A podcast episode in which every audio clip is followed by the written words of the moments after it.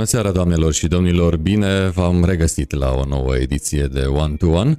Eu sunt Ovidiu Mita și astăzi vom sta de vorbă despre urbe și nu doar despre urbe, despre administrație și poate despre administrația urbei de pe Mureș, cu Marc Cristian Herman, consilier personal al primarului municipiului Târgu Mureș. Bună seara, domnule Herman, bine ați venit în, sau revenit în One to One.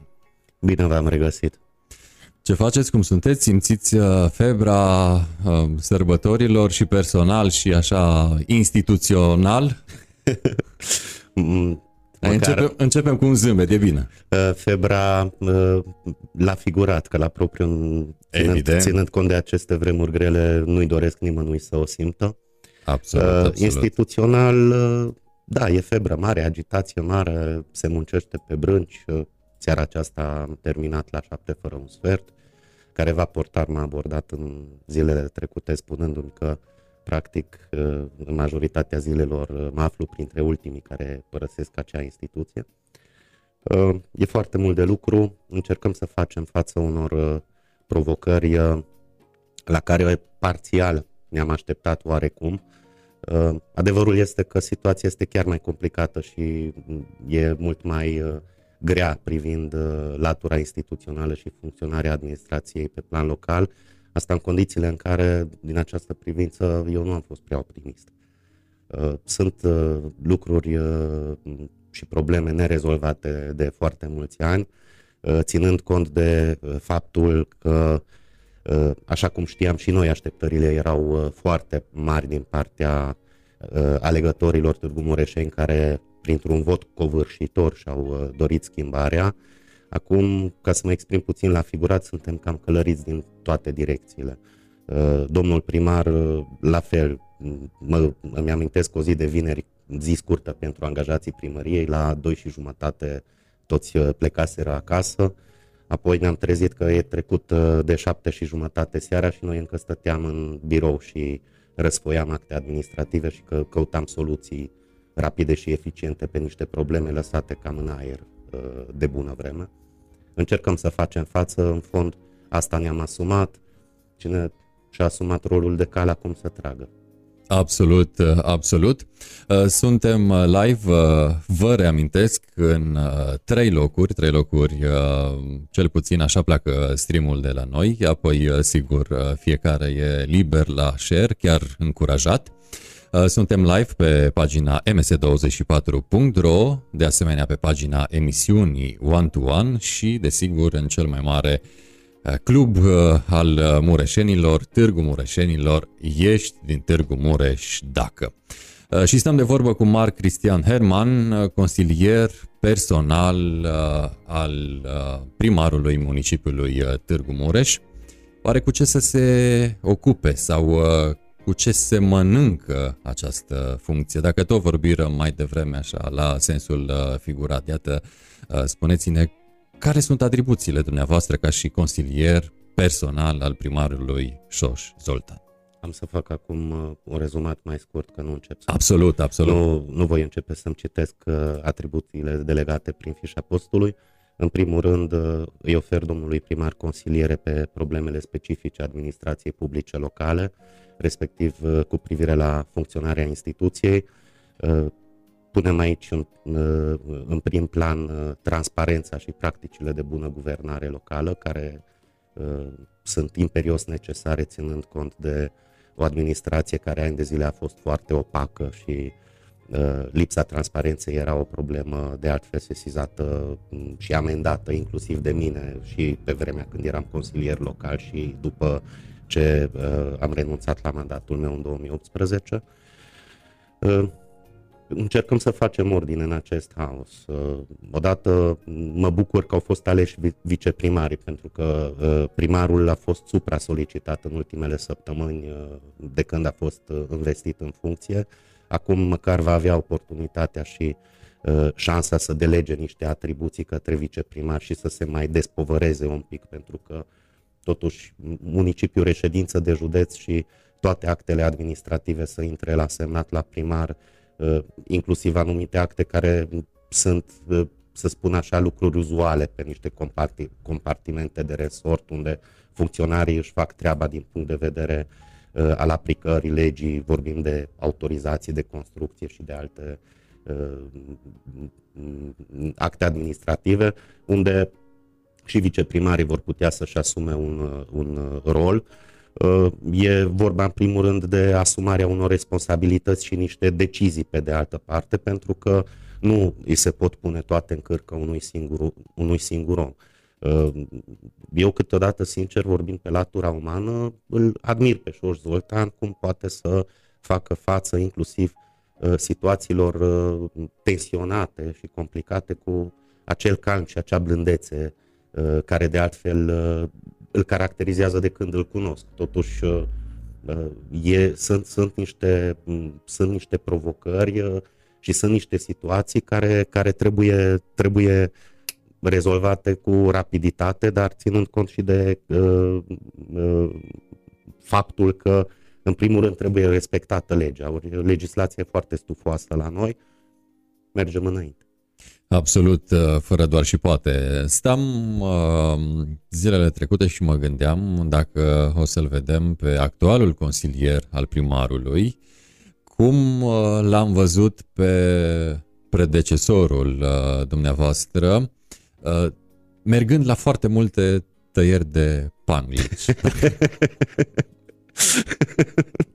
Dacă am fi acum la... pe o terasă, la o bere sau la o cafea așa amicală, v-aș spune, hai vă rog, nu mă jigniți. Nu, adevărul este că... Putem merge la vară pe o terasă, da, dar, acum fiind frig. Adevărul, adevărul este că, dacă ne uităm la cutumele anilor precedenți, unde s-au risipit anual, și nu întâmplător vorbesc de risipă, milioane de lei, sume variind între două-trei milioane sau chiar depășind aceste sume anual, pentru servicii de reclamă și publicitate. Și aici evident că unii jurnaliști sau unele redacții, unele organe mass media abonate la uh, resursele publice ani de zile, poate o să mă suduie acum, dar uh, chintesența este ca nu propaganda ieftină, nu manipularea, nu crearea unor aparențe false și vânzarea unor iluzii false către oameni să fie cheia succesului unei administrații și al unui primar aflat în fruntea unei urbe, ci rezultatele în sine. Adică peste patru ani și domnul primar își dorește ca uh, încrederea cetățenilor să se rezume pentru acordarea unui nou încrederii uh, în vederea obținerii unui nou mandat în baza rezultatelor produse. Vorbim aici, de exemplu, de lipsă acută, de infrastructură. Nu avem de ani de zile centurile ocolitoare în jurul Târgu Mureșului. Avem un trafic de tranzit care sufocă orașul. La momentul în care se va uh, uh, realiza acea centură ocolitoare pe care, slavă Domnului, uh, s-au făcut deja primii pași. A fost domnul primar de două ori la București în delegație, odată ca să uh, preia ordinul de ministru semnat de ministrul Vela pentru alocarea unei sume aproximative de nouăzeci de milioane de lei pentru finanțarea lucrărilor, respectiv a doua oră ca să semneze și contractul de finanțare. Deci de aici, cu Dumnezeu înainte, trebuie, trebuie neapărat făcută centura ocolitoare, pentru că cel mai mare factor de poluare, culmea ironiei, nici măcar nu Azomureșul atât de suduit de mulți pe bună dreptate este la Târgu Mureș, ci acea poluare infernală generată de traficul de tranzit. Trec camioane de douăzeci douăzeci și șase de tone prin oraș, prin mijlocul orașului, aproape de centru. Strada Sinaia este sufocată, strada Insulei la fel. Deci nu mi se pare normal că în secolul douăzeci și unu, într-un oraș reședință de județ, care mai mult va fi și un punct de legătură al unor autostrăzi care cândva, chiar dacă mai greu, dar mai, mai cu obstacole, dar se, se vor construi, să, să nu avem niște centuri ocolitoare prin care să, chiar un inel ocolitor pe care să se poată desfășura traficul de tranzit și să respirăm și noi totuși un aer mai curat, să decongestionăm orașul de acest trafic infernal. Câteodată avem impresia că suntem la București, dacă ne gândim la timpii pe care îi pierdem la niște semafoare. Mai ales acum în preajma sărbătorilor, când mm. știm că volumele de trafic cresc. Da, așa și este. De mărfuri și de persoane. Așa este, este foarte vizibil și acum. Eu știu numai din, dintr-un capăt orașul, al orașului, nici nu prea departe, nici nu izolat, adică sunt la doi kilometri de centru, cât de greu am parcurs la ora aceasta, când nici măcar nu mai este oră de vârf acest traseu ca să ajung în emisiune la dumneavoastră, deci nu, nu, este, nu este ok. Uh, Faceți parte dintr-o Um, nouă oarecum garnitură când vine vorba de administrația publică locală Târgu Mureșeană. Și aici am fi curioși dacă ne puteți spune cam de câte persoane s-a înconjurat uh, Șoș Zoltán când vine vorba de, de echipă, de oameni uh, cu care se consultă, de sfetnici, așa, dacă am putea să-i uh, numim uh, cu termeni mai arhaici. Legea Legea permite, în cazul municipiilor reședință de județ, primarului să angajeze șase oameni la cabinetul lui ca și consilieri personali. Bine, aici, consilieri personali în sensul propriu al cuvântului, suntem doi oameni. Colega noastră Ionela Ciotlăuș, care e un om foarte competent pe domeniul economic, fiscal, bugetar și... o spun în nume propriu, dar și reacția și colegii sigur mă vor confirma, face o muncă excelentă doamna Ciotlăuș. Respectiv eu sunt pe latura operativă administrativă. Uh, uh, mai există evident la cabinet uh, colegii care fac munca de secretariat și munca administrativă, deci cinci oameni. Uh, am văzut uh, anumite postări și uh, ca să zic așa, manifestări de cârcotaș unde au încercat să insinueze unii că aici acum se vor face angajări masive pe favoritisme, nepotisme, clientelisme și că vine o întreagă garnitură politică afiliată unei formațiuni politice și așa mai departe, formațiuni politice. Nu, nu s-a întâmplat acest lucru și nici nu se va întâmpla. Domnul primar a luat deja o decizie foarte fermă în acest sens, că mai ales după aprobarea noii organigrame, funcțiile de conducere, mai ales, dar nu numai, se vor obține în primul rând după criterii de uh, competență, după criterii profesionale și pe baza, pe baza unui concurs organiz, organizat pe bune. Că am mai văzut noi de-a lungul timpului concursuri organizate cu dedicație și formal pentru anumite personaje în anumite funcții cheie, dacă mă înțelegeți despre ce uh, doresc să vorbesc. Ideea este că, oricum s-a anunțat deja o organigramă în baza căreia să avem o administrație mai eficientă și mai suplă, cu atât mai mult că Târgu Mureș de facto se află în frunte, pe locul întâi în România, cu privire la numărul de angajați ai unei primării, raportat la numărul populației orașului. Deci avem o, un aparat administrativ supradimensionat. Mai mult, pe, am observat uh, cu toții în, ur- în ultimele săptămâni că pe mai multe compartimente de resort nici măcar proceduri nu există. Se, uh, fa- se face deseori munca așa în baza unor decizii ad hoc, fără să uh, se știe foarte clar care este raționamentul și care este uh, baza acelor uh, uh, să zic așa, decizii luate la un nivel mai inferior și uh, s-a promis o administrație mai, cum am spus, mai suplă, se vor face evident niște restructurări.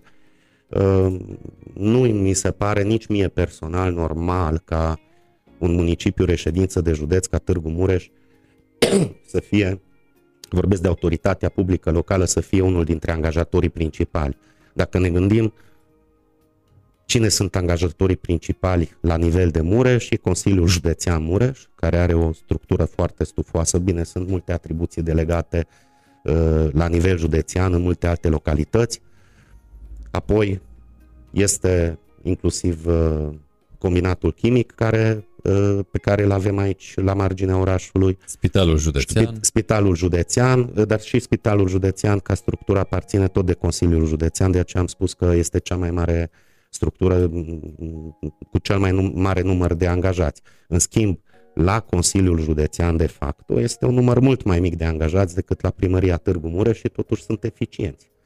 Uh, nu mi se pare, iarăși vorbesc în nume personal, fiind antreprenor, e o chestiune principială, nu mi se pare deloc normal ca uh, orașul să rămână în continuare închis și uh, statul să fie cel mai mare angajator și la Târgu Mureș și în județul Mureș, în timp ce investitorii ne ocolesc. Deci unul dintre dezideratele primarului Șoș Zoltán este iarăși să deschidă orașul și să atragem investitori, pentru că asta aduce bunăstare și bogăție în comunitate. Locuri de muncă, investiții, să fie o concurență reală și pe uh, segmentul privat, uh, pe piața muncii și Târgu Mureșenii să trăiască mai bine. Apropo de primarul Șoș Zoltán și de planurile acestea pe care vrea să le pună în practică în viitorul imediat apropiat sau cel puțin pe termen mediu, primarul Șoș vine după o lungă, lungă perioadă de dezamăgiri și implicit de așteptări. Așteptări de schimbare la față pe toate planurile și pe toate flancurile. Este conștient că venind pe acest trend al multor, multor așteptări e de fapt o mare, mare presiune pe el? Da, este foarte conștient și nu numai, nu numai el, ci întreaga echipă. Suntem acolo o mână de oameni. Eu sincer nu mi-aș dori să fiu primarul Târgu Mureșului acum, în această perioadă. Tocmai din, din prisma acestei uh, presiuni. Tocmai, pentru că așteptările sunt mari. Tocmai, tocmai, un, uh, tocmai uh, acum o zi, ieri, îmi spusese un amic că uh, Trebuie, trebuie să nu fii pen la cap ca să îți asumi o asemenea responsabilitate. Ceea ce mă dezamăgește pe această latură, vorbesc despre ceea ce percep prin simțurile mele, ceea ce văd. Ok, am înțeles că sunt așteptările nejustificate, cum să zic, sunt, nerez, sunt așteptările bazate pe niște perioade nerezolvate de lungă vreme. Cum spunea o colegă de-a noastră, inclusiv la mine în birou, era ca în Gara de Nord, unul pleca, altul venea și pe latura de audiențe am încercat să îl eliberăm puțin pe domnul primar, preluând practic cetățenii și problemele lor în căutarea unor soluții, dar mi se pare oarecum nefiresc ca anumiți oameni, unii, bine, înțeleg că fiecare la rând, în rândul său consideră uh, problema pe care o el ca fiind cea mai mare problemă. Dar când deja noaptea la unsprezece jumate primești mes- kilometri de mesaje pe Facebook și sau, sau obțin alți cetățeni numărul de telefon de aici, de acolo și te sună la ore târzii, în condițiile în care noi lucrăm și câte doisprezece paisprezece ore, nu mi se pare normal și de aceea aș face un îndemn către uh, spectatorii noștri să se folosească pe cât posibil de căile instituționale, pentru că rețelele de socializare și căile de abordare private uh, se pierde și șirul problemelor din moment ce omul este supraîncărcat, bombardat din toate direcțiile cu aceste probleme. Deci să facă uz de căile instituționale, să depună liniștiți niște petiții în care să-și înșiruiască ei problemele, primesc la care, număr, trebuie, la care primesc număr de înregistrare, instituția este obligată să le răspundă în termen legal și mai cer un singur lucru și o cer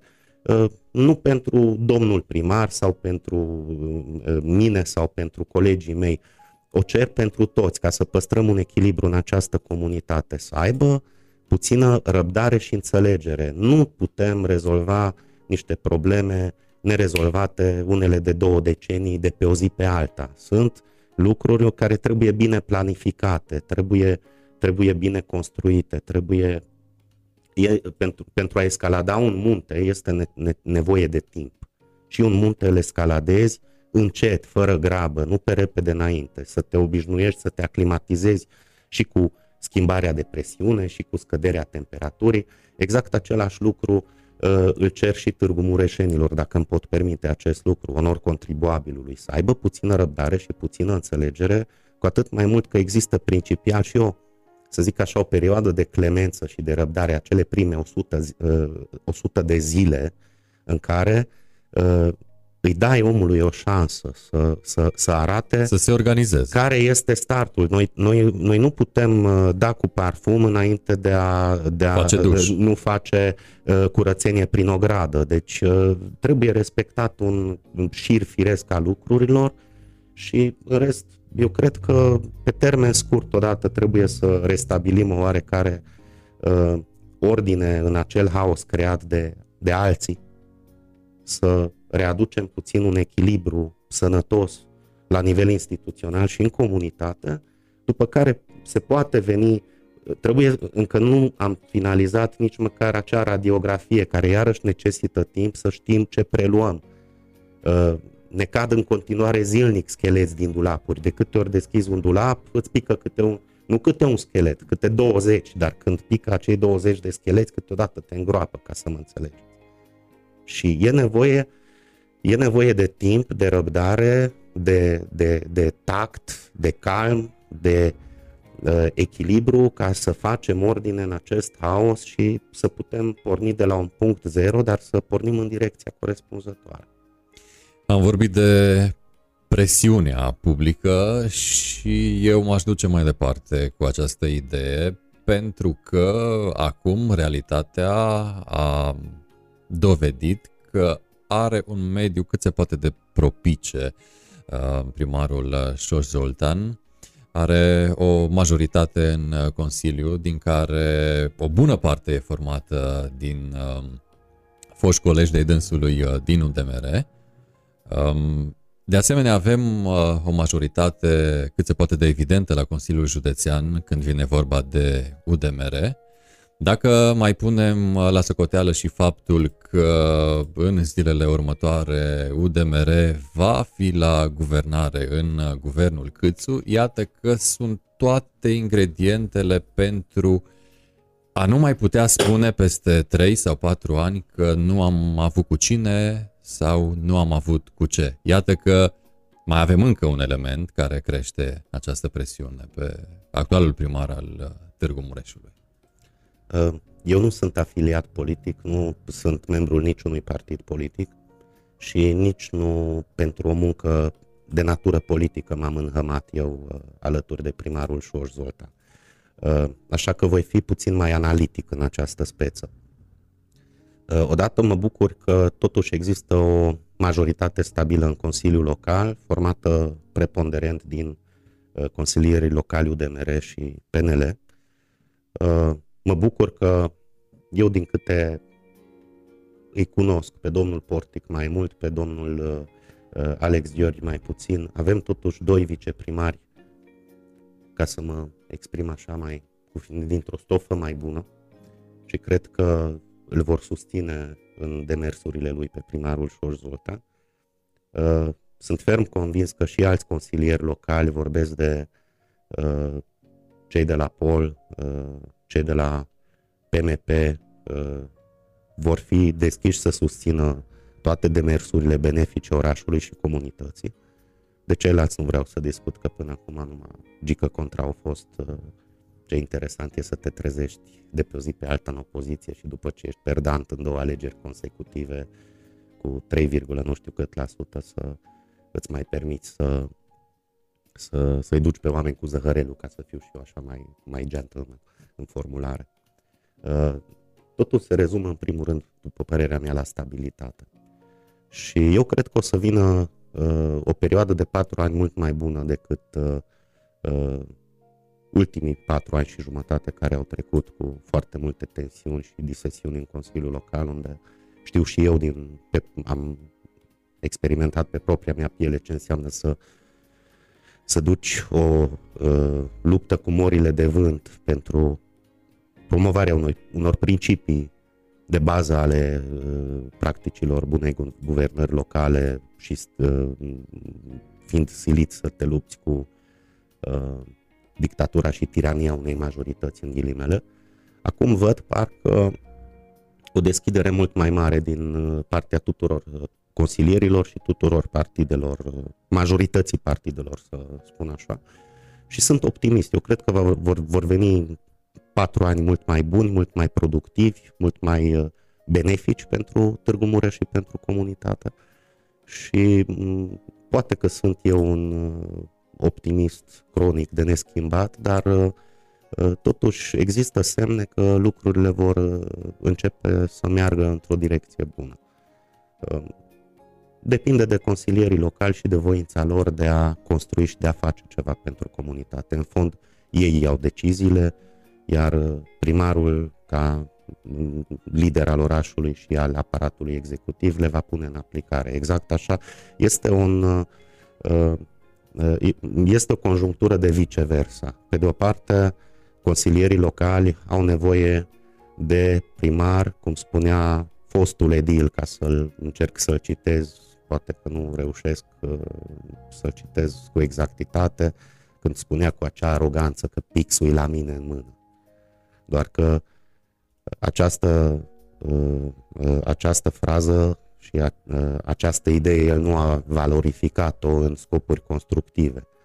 Deci și în situația de față pixul este la, în mâna primarului Șoș Zoltán, dar Prim, noul primar vrea să-și folosească pixul și toate abilitățile și toată cunoștința pentru a pune în practică acele decizii benefice uh, față de care există acele așteptări uh, foarte mari.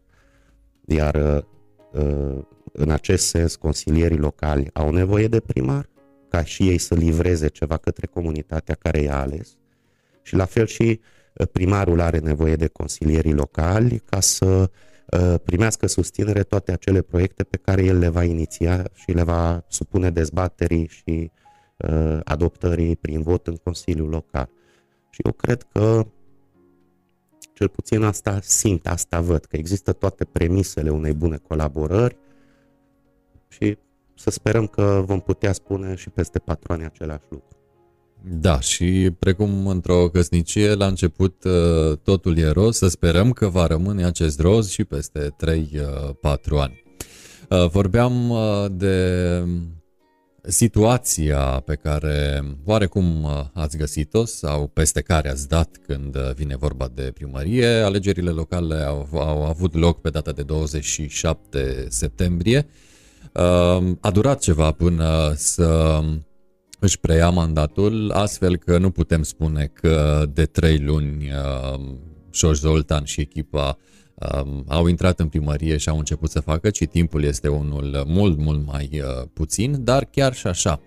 În afară de haosul pe care îl pomeneați mai devreme, ce ați găsit în primărie? Și aici mă refer inclusiv la starea de spirit sau poate la cutume, pentru că vorbim de oameni învățați, obișnuiți, pe bună dreptate, pentru că au conlucrat și conviețuit aproape două decenii cu o administrație. Și aici mă refer la primar, viceprimar, poate chiar, iată, consilier personal al primarului. Cum ați găsit primăria și din acest punct de vedere?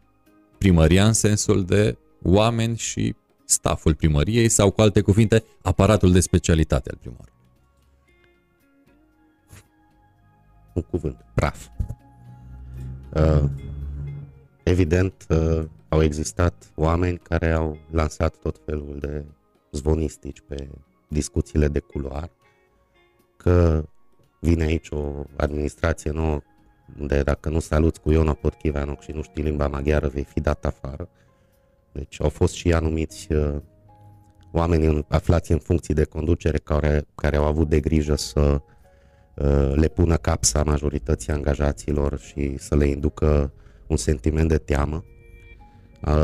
În primele zile am văzut foarte mulți oameni debusolați, pierduți, care nu știau ce îi așteaptă, plini de temeri. Pe de o parte, din, part, din perspectiva unor oameni aflați din, în funcție de conducere, o atmosferă total ostilă, bețe în roată. Deci după nu știu câte zile de când a fost investit noul primar, orice solicitare venea, și vorbim aici de lucruri standard generale, tot cu povești, cu nu se poate. Unora le spuneau una, altora le spuneau alta, nemai vorbind de niște capcane care încercau să îi le întindă uh, unii uh, primarului Șoș Zoltán. Deci aici deja vorbim de rea intenție, rea da, voință. Da, nu... pentru că să nu, haideți să nu ne facem iluzii. Sunt, sunt oameni care știu, știm cum au ajuns în acele funcții de conducere. Știm că nu în slujba cetățeanului erau acei câțiva indivizi, nu vorbesc la modul general, vorbesc doar de o mână de oameni, ci în slujba unor personaje apuse și a unor grupuri de interese. Evident că lupta era mare pentru deținerea controlului, influenței, resurselor. Avem firme din exterior abonate la banul public care, pot să o spun pe față, dădeau telefoane și exercitau presiuni asupra unor conducători a unor departamente, că nu interesează ce și cum, ei să depună la semnat noului primar factura X și Y, în condițiile în care vorbeam totuși de niște neconcordanțe pe niște contracte iarăși încheiate cu miros de dedicație, ca să fiu așa mai finuț. Uh, au fost situații când uh, domnul primar s-a trezit la dânsul la cabinet cu niște personaje care ani la rând au fost și abonați direct prin firmele lor la banul public, dar care în alte contracte aflate în derulare, din perspectiva contractului încheiat, ei nu au nicio calitate, sunt doar subcontractori. Dar erau iarăși niște contracte suspecte. Și evident că primarul uh, Șoș Zoltán, din primele zile după uh, investitura sa, a anunțat că se suspendă acele contracte și acele lucrări pe o perioadă de treizeci de zile în primă pe ce, fază. Pe ce direcție erau contractele? Uh, tehnic. Vorbim de lucrări de asfaltare, anvelopări de blocuri. Acum, mai recent, a fost reziliat un contract încheiat cu o anumită firmă pe anveloparea la șapte blocuri, pe un lot de șapte blocuri, unde, văzând documentele, putem să spunem că nu s-a respectat mai nimic din proiect. Nici pe partea de cerință de calitate, nici pe materiale, deadline-uri, nu s-au livrat la termen raportările, documentele aferente din unui ce proiect. Spuneți, constați sau constatăm că haosul nu era fizic doar în primărie, ci nu. mergea mai departe pe un întreg filon. Așa este. Ei bine, acești oameni au apărut la cabinetul primarului și au făcut scandal. Nu interesează, ei vor bani, vor să se plătească niște bani. Nu contea că există sau nu bază legală, că este justificată cerința lor sau nu. Încă o dată, nu aveau nici măcar calitate contractuală cu autoritatea locală. Erau contractori ai firmei care a câștigat licitația. Deci s-au cam turat aici motoarele și da, există deja presiuni, există deja amenințări subtile, unele mai puțin subtile, se transmit deja niște mesaje cât de cât ciudate din partea, din partea unor oameni care și-au dat seama că acel robinet prin care an la rând se sifona banul public se cam închide. Iar banii publici vor fi repartizați pe alte criterii, pe proceduri de licitație oneste și transparente, unde fiecare participant va avea acea, aceleași șanse să câștige o licitație. Gata cu licitațiile cu dedicație, gata cu licitațiile organizate așa, în care întotdeauna un singur ofertant vine și întotdeauna același ofertant. Asta trebuie să se termine. Monopolul, monopolul asupra distribuirii banului public trebuie să se oprească. Există o piață liberă, există o concurență, concurența generează și calitatea uh, serviciilor sau investițiilor uh, în infrastructură uh, respectiv. Tot o concurență sănătoasă va genera și o piață de, uh, în privința locurilor de muncă. Liberă și sănătoasă. Exact. Este momentan... Revenind la întrebarea de bază, ce s-a preluat? S-a preluat o uh, instituție, o autoritate locală căpușată, sufocată, confiscată de aceleași personaje și aceleași cercuri de interese pe care nu vreau să le nominalizez. Cred că cine a urmărit uh, întâmplările din ultimii ani din urbe știe despre ce vorbesc. Nu vreau să fac nici acuzații nefondate la adresa nimănui, nu vreau uh, nici să arăt cu degetul uh, pe nimeni. Cine a încălcat legea uh, în cazul în care instituțiile statului își fac treaba, vor suporta rigorile legii, dar uh, suntem, cum să zic, suntem uh, strânși oarecum uh, uh, în, în, între ciocan și nicovală și trebuie să facem față inclusiv unor presiuni care, din punctul meu de vedere, uh, sunt uh, total injuste. Sunt bazate mai degrabă pe niște interese obscure. Apropo de ce spuneați mai devreme, de bani, de sifonări, de contracte cu dedicații și așa mai departe, ne întreabă Maria, pe, ești din Târgu Mureș, dacă se vor putea recupera vreodată acești bani care s-au dus sau, mă rog, cam aici vrea urmăritoarea noastră să ajungă cu ideea, dacă se pot recupera banii nu doar de acum încolo, în sensul că se va opri robinetul, ci și ce s-a, mă rog, făcut până acum și nu neapărat este tocmai ok, dacă se uh, va demara vreo procedură în acest sens. Era curioasă, iată, urmăritoarea noastră, Maria. Mulțumim, Maria, pentru întrebare, pentru uh, mesajul tău. Uh, sunt uh, sunt uh, câteva modalități prin a se putea recupera anumite sume. Cel mai ușor este să recuperez uh, sumele cheltuite în mod necorespunzător în baza rapoartelor Curții de Conturi. Deci Curtea de Conturi face anual un audit, întocmește un raport, se stabilește unde s-a scurs banul și unde s-a cheltuit în mod nelegal și evident se fac niște demersuri pentru recuperarea acestor sume. Dar uh, uh, legislația din România este foarte blândă în acest sens. Gândiți-vă numai la uh, cazul uh, Voiculescu și sediul antenelor cu privatizarea Institutului de cercetări, de, alimentare. de cercetări alimentare la I C A. Cât s-a recuperat astăzi din acel prejudiciu? Și acolo vorbim totuși de un dosar penal deja finalizat, unul consistent, unde prejudiciul a fost constatat și de către judecători. Sau să vin cu un alt exemplu. Dosarul finanțării legale A S E A, care e tărgănat de ani de zile, de cinci ani de zile, termene, amânări peste amânări, termene foarte distante, mă rog, aici asta e, deja rămâne la latitudinea deciziei judecătorului ce termene dă. După aceea, în baza unei decizii C C R, când au ciuntit pesediștii legile justiție și au făcut tot felul de uh, inginerii juridice, să le spun așa pe nume, în baza unei decizii C C R s-au contestat completele de judecată, au venit alt complet de judecată, au trebuit să iar de la zero procesul, iarăși să audiez nouă inculpați și patruzeci și cinci de martori. Și uite, așa se tărăgânează ani de zile, de ani de zile un proces în care toată lumea este ținută în incertitudine. Și inculpații, și autoritatea locală, pentru că este poprită și la momentul de față suma, este poprită o sumă de peste șapte milioane de lei. Și se așteaptă un verdict final al, din partea justiției.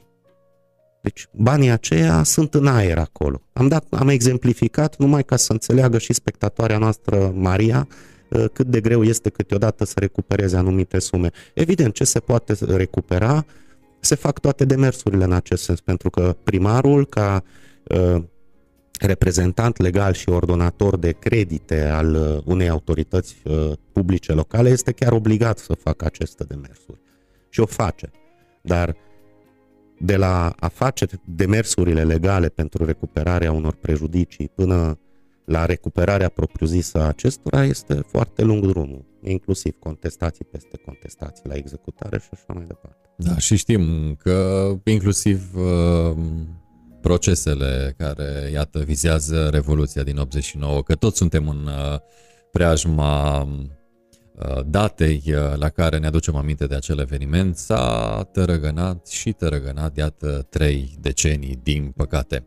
Pe Ești din Târgu Mureș, dacă ne spune Bernard uh, că înțelege situația, că nu se poate face de azi pe mâine treabă și trebuie ca toată lumea să înțeleagă să înțeleagă faptul că trebuie să treacă o perioadă până să intre lucrurile normal. Iar pe One to One, pagina emisiunii, ne spune Ioan: Marc, trebuie schimbarea, felicitări, mulțumim amândurora pentru mesaje. Greul abia de acum a început. Într-adevăr, într-adevăr, și sunt curios care au fost primele decizii pe care le-a luat Șoș Zoltán în calitate de primar al urbei de pe Mureș. Cred că prima decizie, dacă bine îmi amintesc, a fost retragerea dreptului de semnătură la anumiți directori.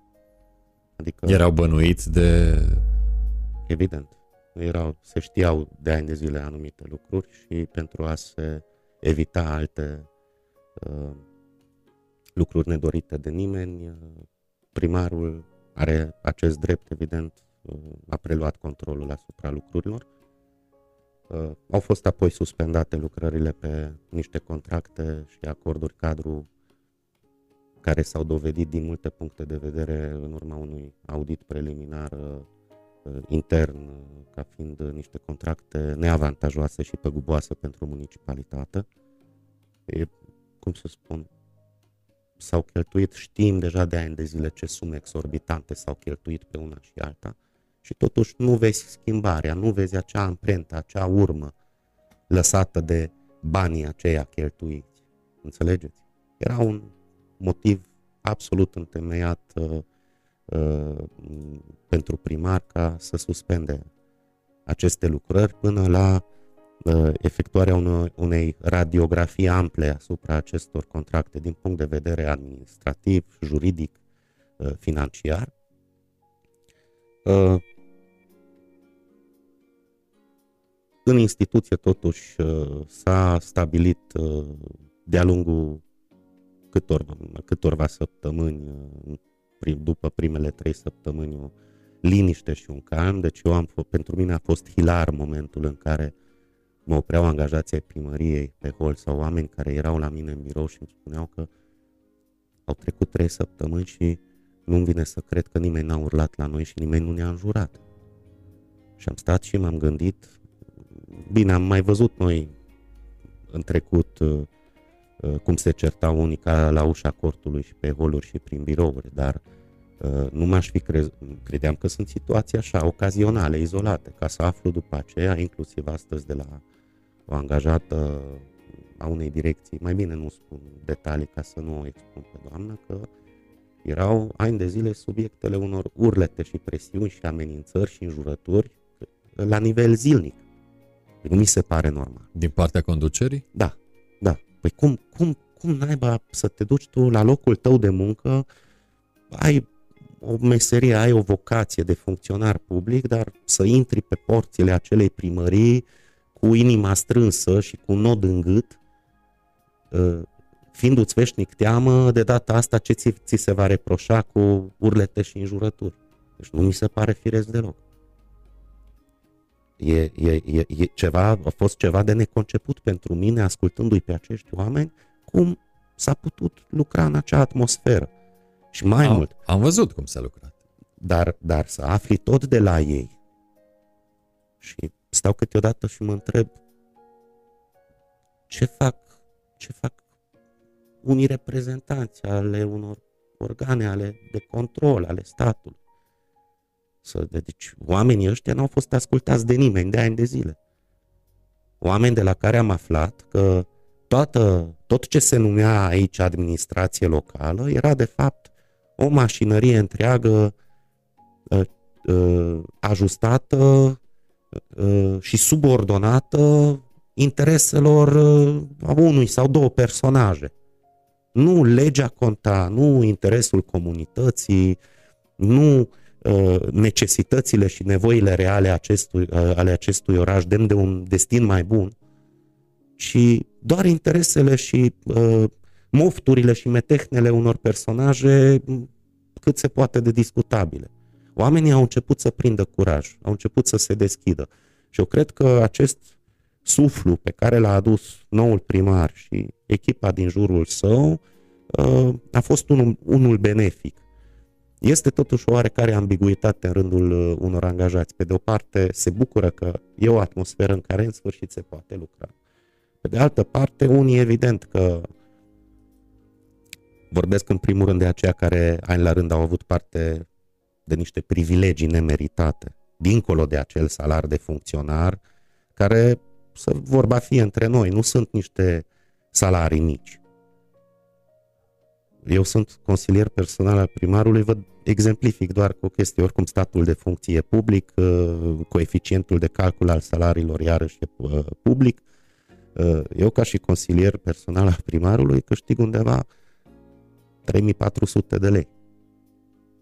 Dar un polițist local câștigă cu două mii de lei mai mult decât câștig eu ca și consilier al primarului.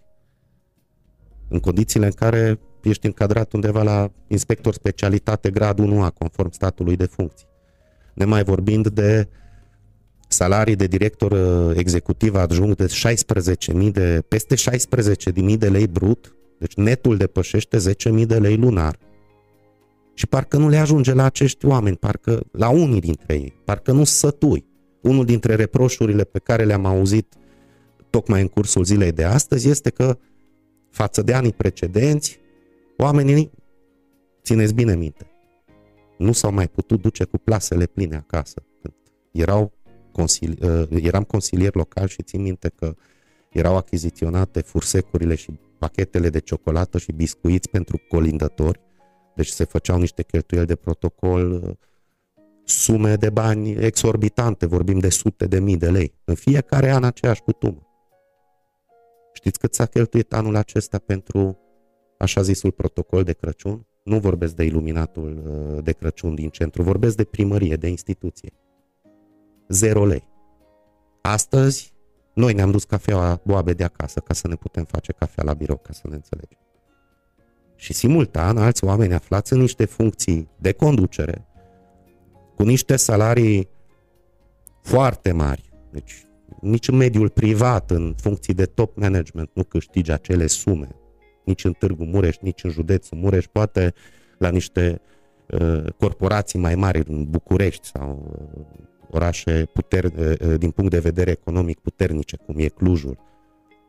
Câștigă acele salarii pe care nici nu dau acel output.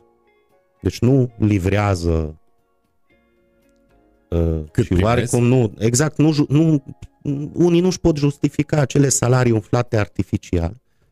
La vremea aceea și eu m-am opus la aceste salarii. Odată la angajații din funcțiile inferioare am și spus că s-a, măcar cu majorarea salarială de care au avut ei parte, s-a mai redus din acea inechitate de care au avut parte ani de zile, niște oameni angajați pe niște salarii mizere. Dar simultan șefii mei și-au tras acolo niște salarii și atenție, Târgu Mureș, țineți-vă bine, are peste doisprezece la sută din angajații primăriei în funcții de conducere. Adică la fiecare opt nouă angajați ai un șef. Păi nu e așa în, Rom- în România și din păcate, iată, Mureșul nu, nu face nu, excepție. Nu, nu este așa, nu este așa. Colac peste pupăză, Bolojan este aplaudat în toată țara pentru modul în care a restructurat administrația odată la nivelul municipiului Oradea, apoi printre primele sale priorități ca președinte Consiliul Județean Bihor nou ales, la fel și la Consiliul Județean. În toată țara îl aplaudă lumea pe Bolojan, iar la Târgu Mureș se vine cu baubaul așa zise epurări etnice, în condițiile în care jumătate din echipa domnului primar sunt români jet be jet. Da. Deci cu, cu, cu aceste fenomene ne confruntăm și acum unii angajați reproșează că nu mai poate să care acasă vinul, plasele cu fursecuri, de le rupeau brațele când le cărau la mașini în portbagaj. Nu, nu ni le permitem din salariile noastre? Nu, nu pot să-mi cumpăr acasă un cozonac?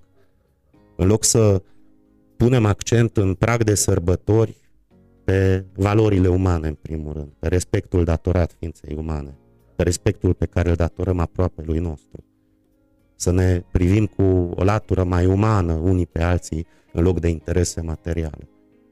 Eu de când sunt consilier personal al primarului, odată nu am secretară, orice cârcotaș, orice ar fi spus în spațiul public, eu n-am secretară. Pentru mine nu face nimeni muncă de secretariat, sunt îngropat cu mormane de hârtii câteodată pe masă. Nu am telefon de serviciu, mai mult, nici nu vreau să am telefon de serviciu. Acum zilele acestea mi-am achiziționat un telefon de top, dar mi-l permit din resursele mele.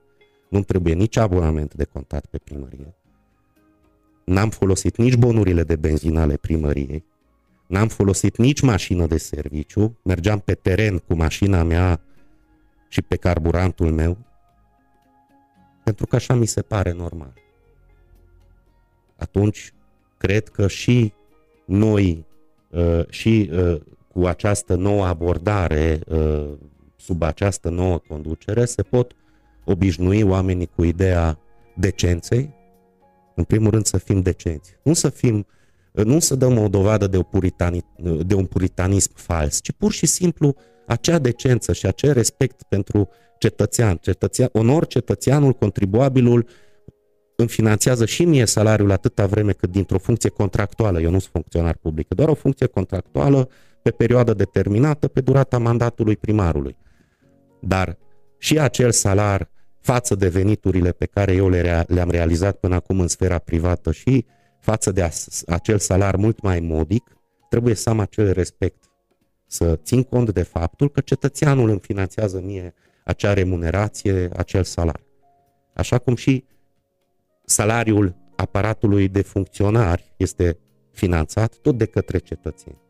Ține de un minim minimorum de respect, ca nu pe banii cetățenilor să vrei nici să-ți uh, duci acasă la toate neamurile telefoane mobile sau să cari cu plasele alimentele din primărie și aici cu alimentele și cu tot ce s-a întâmplat aici pe Administrație și Turism S R L e iarăși o poveste cu, cu cântec. Bă, zici că unii zici că stăm în fața unei uh, uh, unei uh, mase de oameni uh, înfometați, tone de mâncare, unde? Că există semne că nu pe nu tocmai uh, toate cantitățile de alimente s-au dus spre beneficiarii reali ai, ai, ai, ai unor programe uh, de asistență socială. Și iarăși am primit o grămadă de informații din mai multe direcții că anumite personaje își cărau acasă cu portbagajul mâncarea. Vă propun uh, să părăsim puțin uh, trecutul, să ne îndreptăm uh, spre viitor și să vă întreb la ce să ne așteptăm de la două mii douăzeci și unu din punct de vedere administrativ în Târgu Mureș și aici trebuie să includem, iată, și mesajele de la Cristi, dar și de la Levente, care întreabă de centura ocolitoare începută de multe ori și tot de atâtea ori nefinalizată, Ernei, Livezeni, Corunca, dar și alte aspecte pe lângă acest aspect cu centura. La ce să ne așteptăm de la două mii douăzeci și unu din punct de vedere administrativ? Aici, cu cele mai sincere intenții, nu vreau să arunc pisica peste gard nimănui, dar construcția uh, acelei centuri uh, intră în atribuțiile Consiliului Județean. Acolo am înțeles că au fost probleme cu firma executantă și s-au ajuns până la urmă la rezilierea unui contract de comun acord, trebuia demarată o nouă procedură de licitație. Evident, este timp pierdut, însă ceea ce pune în balanță primarul Șoș Zoltán este uh, inclusiv uh, cealaltă jumătate a unui, unui, unui inel de centură, deci să fie un inel în jurul orașului, să se realizeze din uh, resurse, din uh, resurse proprii ale municipalității, se pot atrage și fonduri europene, sume consistente din fonduri europene. Poate susține Urbea un asemenea proiect? Da, însă nu o poate face de unul, unul singur. Aici trebuie deja intervenit pe zona metropolitană. Comunele limitrofe. Exact, este totuși o asociere, este totuși o asociere a mai multor localități, este o asociație în care participă toate aceste localități. Eu, din câte am înțeles, discuțiile pe care le-a avut până acum domnul primar au fost unele constructive și există deschidere și din partea primarilor din localitățile limitrofe. Și apropo să se de facă. Zona metropolitană, fostul primar voia să iasă la un moment dat. Păi s-a trezit și onor domn Florea într-o dimineață cu stângul și s-a gândit că a, dacă supărat eu pe Peter Ferenț acum, hai să inițiez proiectul de hotărâre pentru ieșirea din zona metropolitană. L-a și depus și nici măcar nu s-a prezentat la ședința Consiliului Local ca să-și susțină proiectul cu niște argumente de ce vrea să scoată orașul din zona metropolitană. Dar, cum spuneați, acesta este deja trecutul. Aceste personaje și aceste întâmplări au apus. Să ne uităm înainte. Ideea este că există intenția să se facă, se vrea să se facă. Și în momentul în care vrei să faci, știți, am, am o vorbă pe care o mai spun din când în când, inclusiv în, în interiorul instituției, că cine nu vrea să facă, caute doar scuze și pretexte. Cine vrea să facă, găsește soluții. Și acum, atât domnul primar Șoș Zoltán, cât și am văzut o colaborare instituțională foarte bună de când Șoș Zoltán a fost ales între Consiliul, între municipiul Târgu Mureș și Consiliul Județean, ceea ce țineți bine minte ani de zile cum a fost această relație. Și nici măcar nu se poate spune că a fost o, au fost acestea niște fricțiuni de natură etnică. Nu, pentru că și când era Ciprian Dobre președintele C J Mureș, exact aceleași conflicte și aceleași tensiuni și aceleași meciuri au existat între primăria Târgu Mureș și între Consiliul Județean Mureș, pentru că nu s-a vrut de pe o parte sau de pe alta. Vi se pare normal să se judece două instituții, județ, uh, uh, Consiliul, Județean, Consiliul Județean și Primăria Târgu Mureș, două instituții, adică nu Badea Gheorghe cu Pișta Baci, două instituții care au același rol, să reprezinte cetățeanul și să aducă bunăstare în această comunitate mureșeană. Să se judece cincisprezece ani sau câți, câți, ani, câți ani a durat procesul pentru acel amărât de teren de la spital? De fapt, cui îi aparține, municipalității sau Consiliului Județean? În loc să există bună, bunăvoința de colaborare și de a găsi o soluție comună din partea ambelor părți și să rezolvăm problema parcării din zona spitalului, că e horror și astăzi ce se întâmplă acolo. Acestea sunt adevăratele provocări la care primarul Șoș Zoltán a trebuit să le facă față.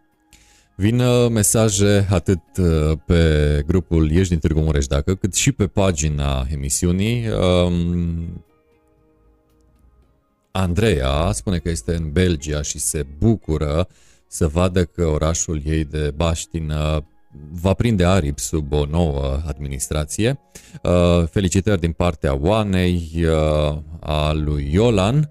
Uh, și vine și Petru, tot pe uh, One to One, pagina emisiunii, cu o întrebare. Ce facem, domnule uh, Herman, cu poliția locală și șefimea, întreabă privitorul nostru, urmăritorul nostru, cu șefimea din poliția locală care, uh, așa cum spuneați dumneavoastră, au salarii mari și foarte mari, dar mai mult decât atât nu justifică pentru că nu dau înapoi acel plus valoare pentru a justifica sumele primite. Ce uh, răspundeți uh, privitorului nostru, Petru, cu privire noi, la acest noi aspect? Noi am avut deja discuții și legat de instituția poliției locale cu domnul primar și cu alți colegi din echipă. Este o instituție care trebuie eficientizată. Apropo, eu la vremea respectivă, mult... când uh, fostul edil Florea s-a trezit iarăși cu stângul într-o dimineață și a spus că el vrea să concedieze treizeci la sută din polițiștii locali, am fost singurul consilier local care a spus că nu e necesar să concediem oameni de acolo. Are exact atâția angajați cât, pre- cât sunt prevăzuți și de lege. Iar în conjunctura în care la vremea respectivă, poate bine țineți minte acel haos cu parcările, când un an de zile și angajatul de la bancă din centru își parca mașina nouă ore pe zi în centru și dacă mergeați dumneavoastră să rezolvați o treabă de zece minute, nu găseați un loc de parcare pentru că era acea așa zisă gratuitate după încheierea contractului cu Tracia Trade. Și eu am spus atunci că exact pe modelul Clujului, de exemplu, atribuțiile de verificare, control, și sancționare pe partea de parcări publice și neachitarea tarifului de, par... tarifului de parcare este o atribuție care poate fi îndeplinită de poliția locală, cum este, de exemplu, la Cluj îndeplinită. Și uh, ideea este că nu, nu trebuie disponibilizați oamenii. La poliția locală, uh, de ceea ce s-au plâns mai mulți polițiști locali este că sunt tot mai mulți în birouri și tot mai puțini oameni pe teren, iar cei care sunt pe teren sunt practic supra-solicitați.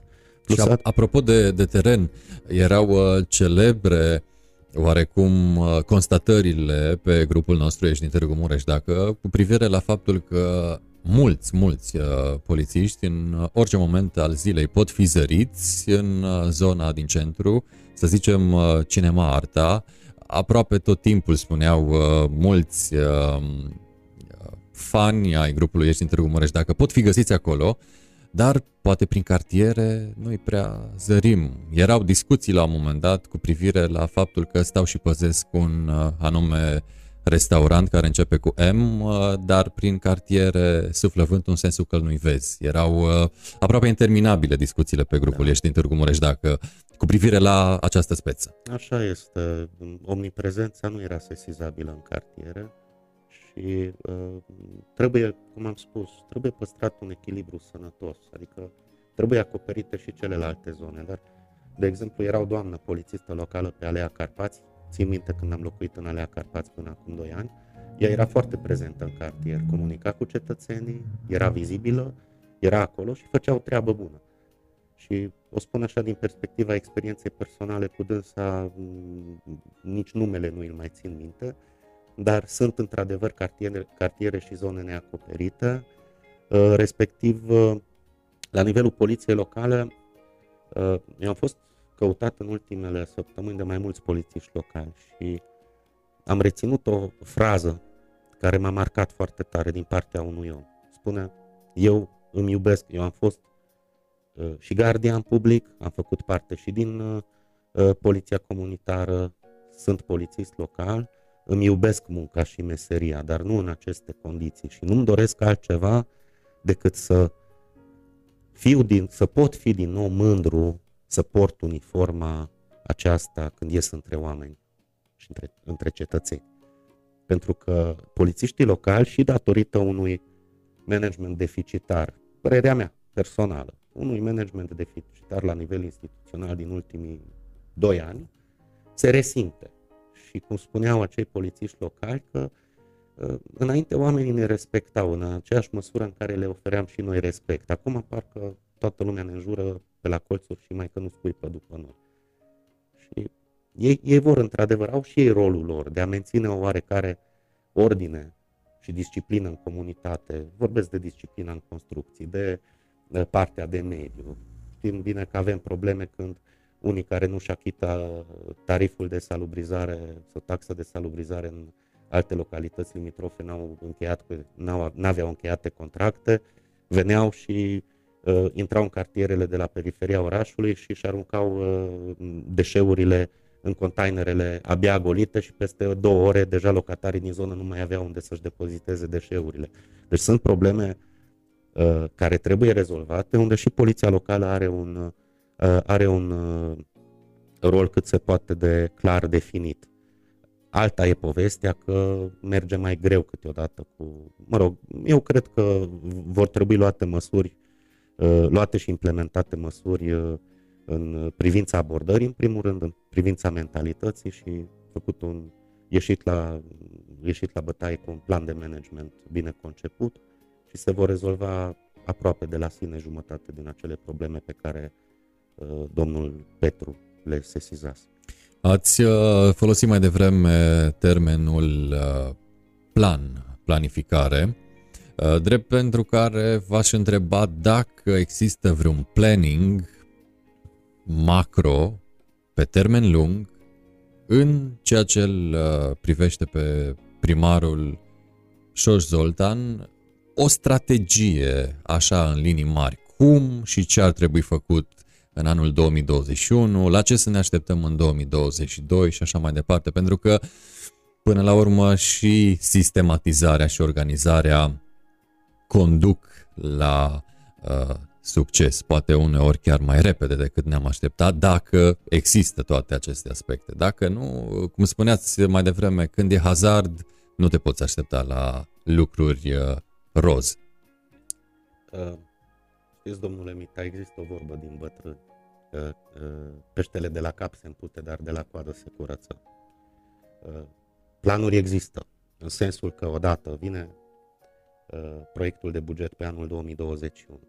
Va fi un buget care, din punctul meu de vedere, din perspectiva mea, din câte văd eu, va fi un buget mult mai bun, adaptat și concentrat mult mai puternic pe nevoile și necesitățile reale ale orașului și ale comunității.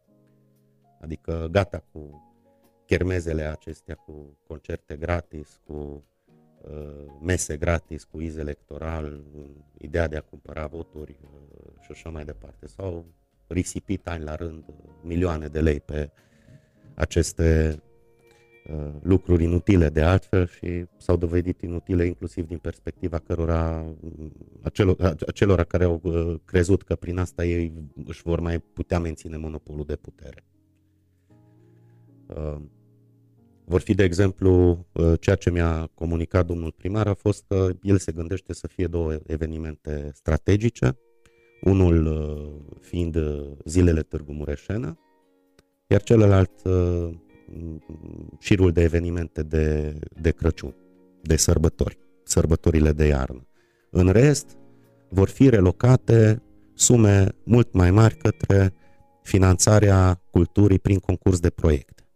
Adică O N G-urile culturale, antreprenoriatele culturale să aibă acces la aceste sume și așa cum de altfel uh, ne arată și bunele practici de la Sibiu în această speță și uitați-vă ce viață culturală are Sibiul. Dorește să se facă niște pași în această direcție. Târgu Mureș nu are nici, până, nici astăzi o strategie pe cultură. Avem, avem niște resurse culturale ca un diamant neșlefuit, să-l închipuim.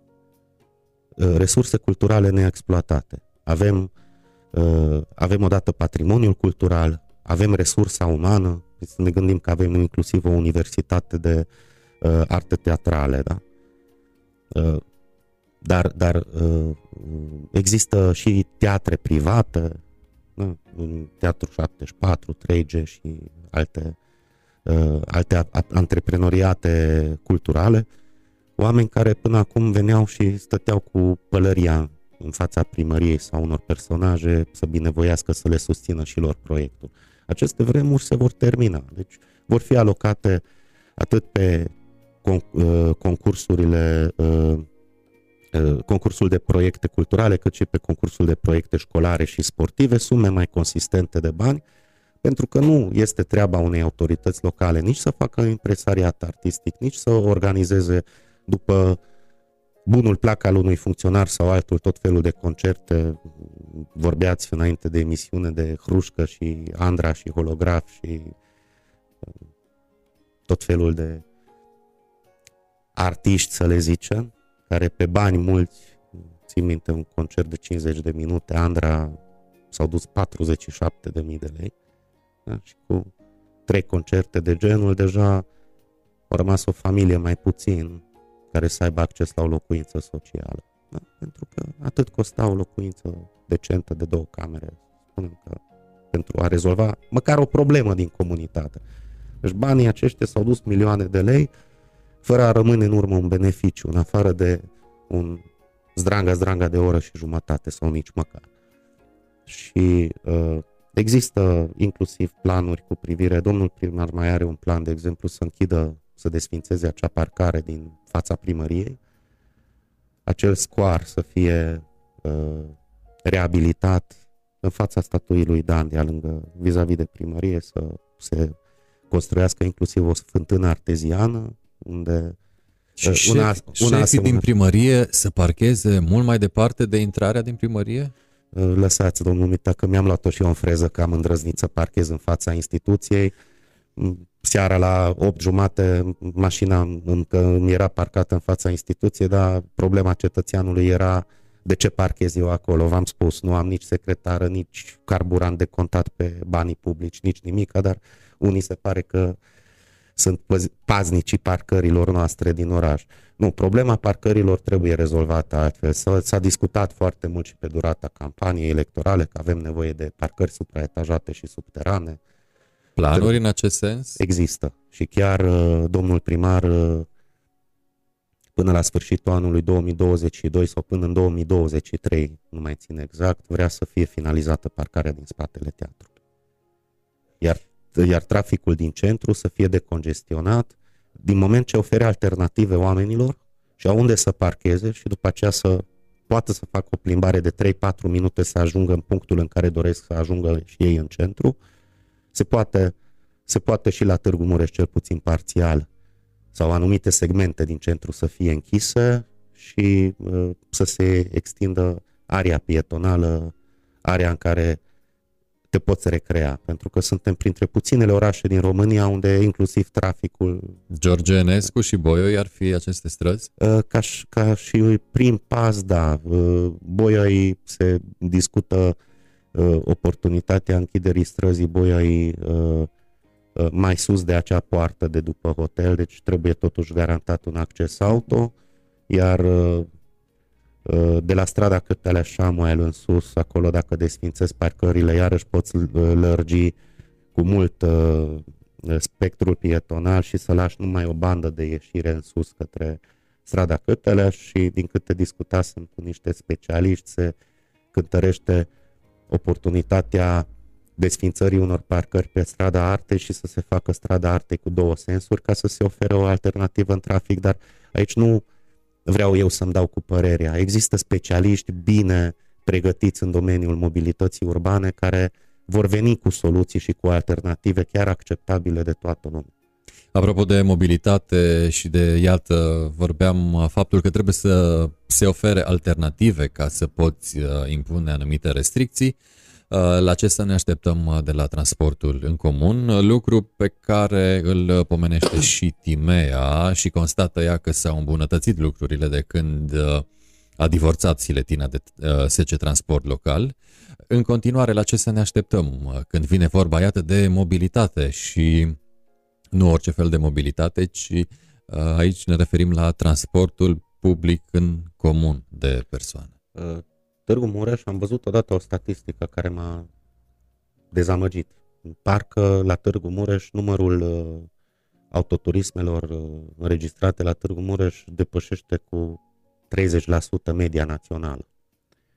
Și se întrebau mulți, dar de ce își cumpără o familie cu patru capete, patru mașini?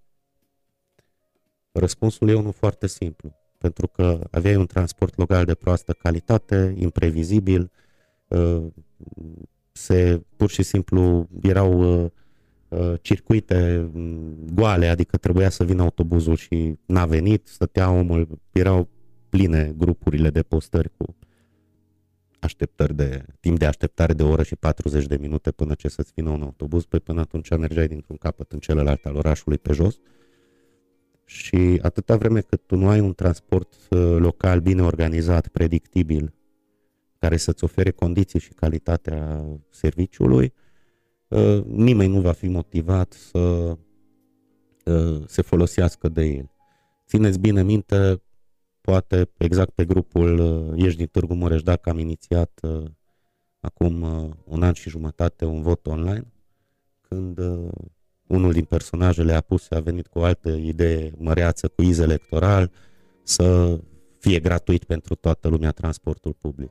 Și o majoritate covârșitoare, țin minte, e totuși un grup de o sută zece mii de oameni, grupul pe care transmiteți acum emisiunea, da? o sută treisprezece mii. Scuze, că v-am subestimat. Plus, minus. Ne-am mai înmulțit între timp. Așa.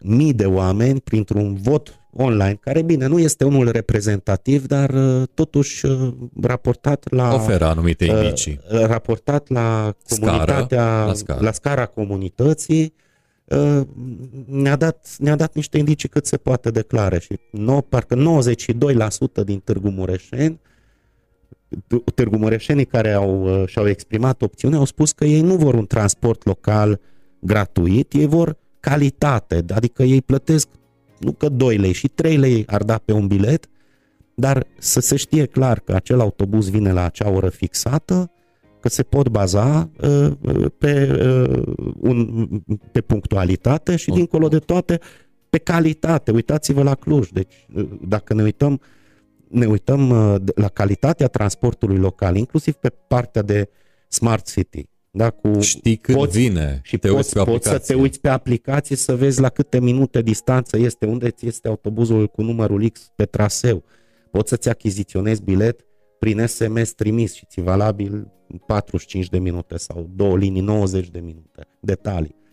Sau urci un autobuz și te poți duce cu un card sau cu un telefon să plătești contactless biletul. În stațiile de autobuz mai aglomerate există și ghișee și automate de bilete și tot. Deci oamenii au alternative în sensul că sunt încurajați să folosească transportul local. Am un prieten care lucrează la o companie mare în Cluj, are și o funcție de conducere acolo. Și omul care, vorba vine, are o stare financiară, materială, conduce un Audi A șase sau ce. Spus, mă, omule, eu mă duc la lucru cu autobuzul, pentru că din capătul Mănășturului până pe zona Brâncuși, coborând cinci minute pe jos până în stație, din zona nou construită, până, mergând cu o linie de autobuz, coborând și schimbând pe o altă linie și ajungând în final în zona Gheorgheniului, pe acea zonă specifică unde lucrează el, ajungem mai repede cu zece minute la lucru decât cu mașina. Și încă nu și-a calculat timpii prin care el să-și mai caute prin zonă o parcare. Și nu știu unde am citit acea, acel citat, că bunăstarea, undeva online, nu știu cui să îl atribui, că bunăstarea unei țări nu se măsoară prin ce ma, câte mașini de lux se conduc pe drumurile acelei țări, ci uh, acolo se măsoară bunăstarea când și milionarii uh, optează să circule cu transportul în comun. Sau, vedeți? Sau cu bicicleta. Țările, da, să țările scandinave, dar bine, acolo cu rețeaua de piste de biciclete și tot, deci aici avem multe de recuperat. Am avut e, și noi o pistă. Ideea este că pe partea de mobilitate urbană există o interdependență foarte mare. Vorbeam înainte de parcări. La momentul în care, de exemplu, să ajungem și noi la Târgu Mureș să înființăm uh, parcări mai la periferie, unde omul să-și poată parca mașina și să nu trebuiască să plătească, dar din acel moment să meargă să-și ia biletul de autobuz și să circule cu transportul local. Odată își economisește și el carburanți, timp, noxe pentru ceilalți, tarife de parcare. Da? La Cluj au majorat tarifele de parcare și în zona centrală și se resimte acest lucru, adică găsești locuri de parcare, dar de ce s-au majorat? Pentru că oamenilor s-au putut majora fără să iasă răzneriță. Că totuși zece lei pe ora de parcare e o sumă. E ca în vest, peste doi euro pe oră. Pentru că le-au oferit la oameni alternative. Și există o interdependență între transportul local, între parcări, între pistele de bicicletă și toate acestea trebuie corelate și echilibrate, iarăși, repet, de către niște specialiști bine calificați. Noi încă n-am ajuns nici măcar în stadiul în care să achiziționăm un soft de simulare de trafic. Am făcut, pe vremea când eram consilier local, am făcut inserție bugetară pe suma de cincisprezece mii de euro, cam, ne-am documentat pe piață, sunt niște softuri foarte bune, majoritatea sunt făcute de firme din Germania, care costă în jur de cincisprezece mii de euro, ca să vedem cum de, reorganizăm și cum decongestionăm traficul tot mai infernal la Târgu Mureș. Ce credeți, s-a achiziționat vreodată? Cum spunea primarul, fostul primar Pixu, el la el în mână. Și când i-am întrebat pe cei de la compartimentul de resort care ar fi trebuit să demareze procedura de achiziție, de ce n-ați făcut-o? Păi n-avem specialiști, n-avem oameni pregătiți. Păi bă, și eu de la zero și dumneavoastră de la zero am început să folosim și un Microsoft Word, un Excel, un Outlook. Unii în mod autodidact au învățat să lucreze în AutoCAD, să proiecteze, sau în Access. Și noi nu suntem în stare să evoluăm cu, cu, cu, un minim de tehnică. Cu, cu, acel, cu evoluția tehnică paralelă, adică să, să învățăm niște lucruri noi. Fac o mică paranteză. Bun. Există, există prevederea, de exemplu, pentru organizarea de uh, cursuri de specializare pentru funcționarii publici. Ce credeți ce a însemnat la Târgu Mureș în ultimii ani, acele, ce au însemnat acele așa zise cursuri pentru funcționari? Vă spun eu, tocmai în hotel, în perioada esti, estivală, iulie-august, de concedii, mergeau oamenii în niște concedii mascate la Cap Aurora, Neptun, Mamaia, Băile Herculane, în așa zise, la așa zise cursuri de perfecționare profesională, luându-și toată familia și tot neam de neamul lor, că doar într-o cameră de hotel încăpeam mai toți. Deci, erau niște concedii mascate, după care veneau oamenii, anumiți oameni, și veneau cu pretexte că nu au specialiști. Păi aveți atâția ingineri, oameni care lucrează pe calculatoare și unul nu se uh, oferă voluntar, hai mă că încerc să învăț și să-mi aprofundez cunoștințele ca să rezolvăm problemele acestui oraș. Deci, de la digitalizare pornește totul, practic. Toate aceste probleme pe care le-am discutat în ultima jumătate de oră, chintesența este digitalizarea. Până ce nu suntem în stare să evoluăm la nivel de administrație publică locală și menținem, menținem această stare de analfabetism digital, nu o să putem, nu o să putem face pași înainte. Dar există, pro, există proiecte și planuri inclusiv pe latura de Smart City, pe digitalizare. Se fac, au început deja să se facă anumiți pași, inclusiv la nivel instituțional, și pas cu pas, în, într-un prim mandat de patru ani, eu cred că uh, putem uh, evolua foarte mult. Haideți să ne amintim doar de Cluj, după trei mandate de ale lui Funar, în ce expansiune și în ce, la ce grad de dezvoltare de-a dreptul exponențială, ca o rachetă în sus, s-a dezvoltat am, Clujul. Am prins acele vremuri, eram elev și student acolo. Deci, am prins finalul epocii Funar și începutul epocii Boc. Am prins și eu doi ani din vremurile lui Funar până să plec, să-mi continui studiile la Budapesta. Ideea este că se poate.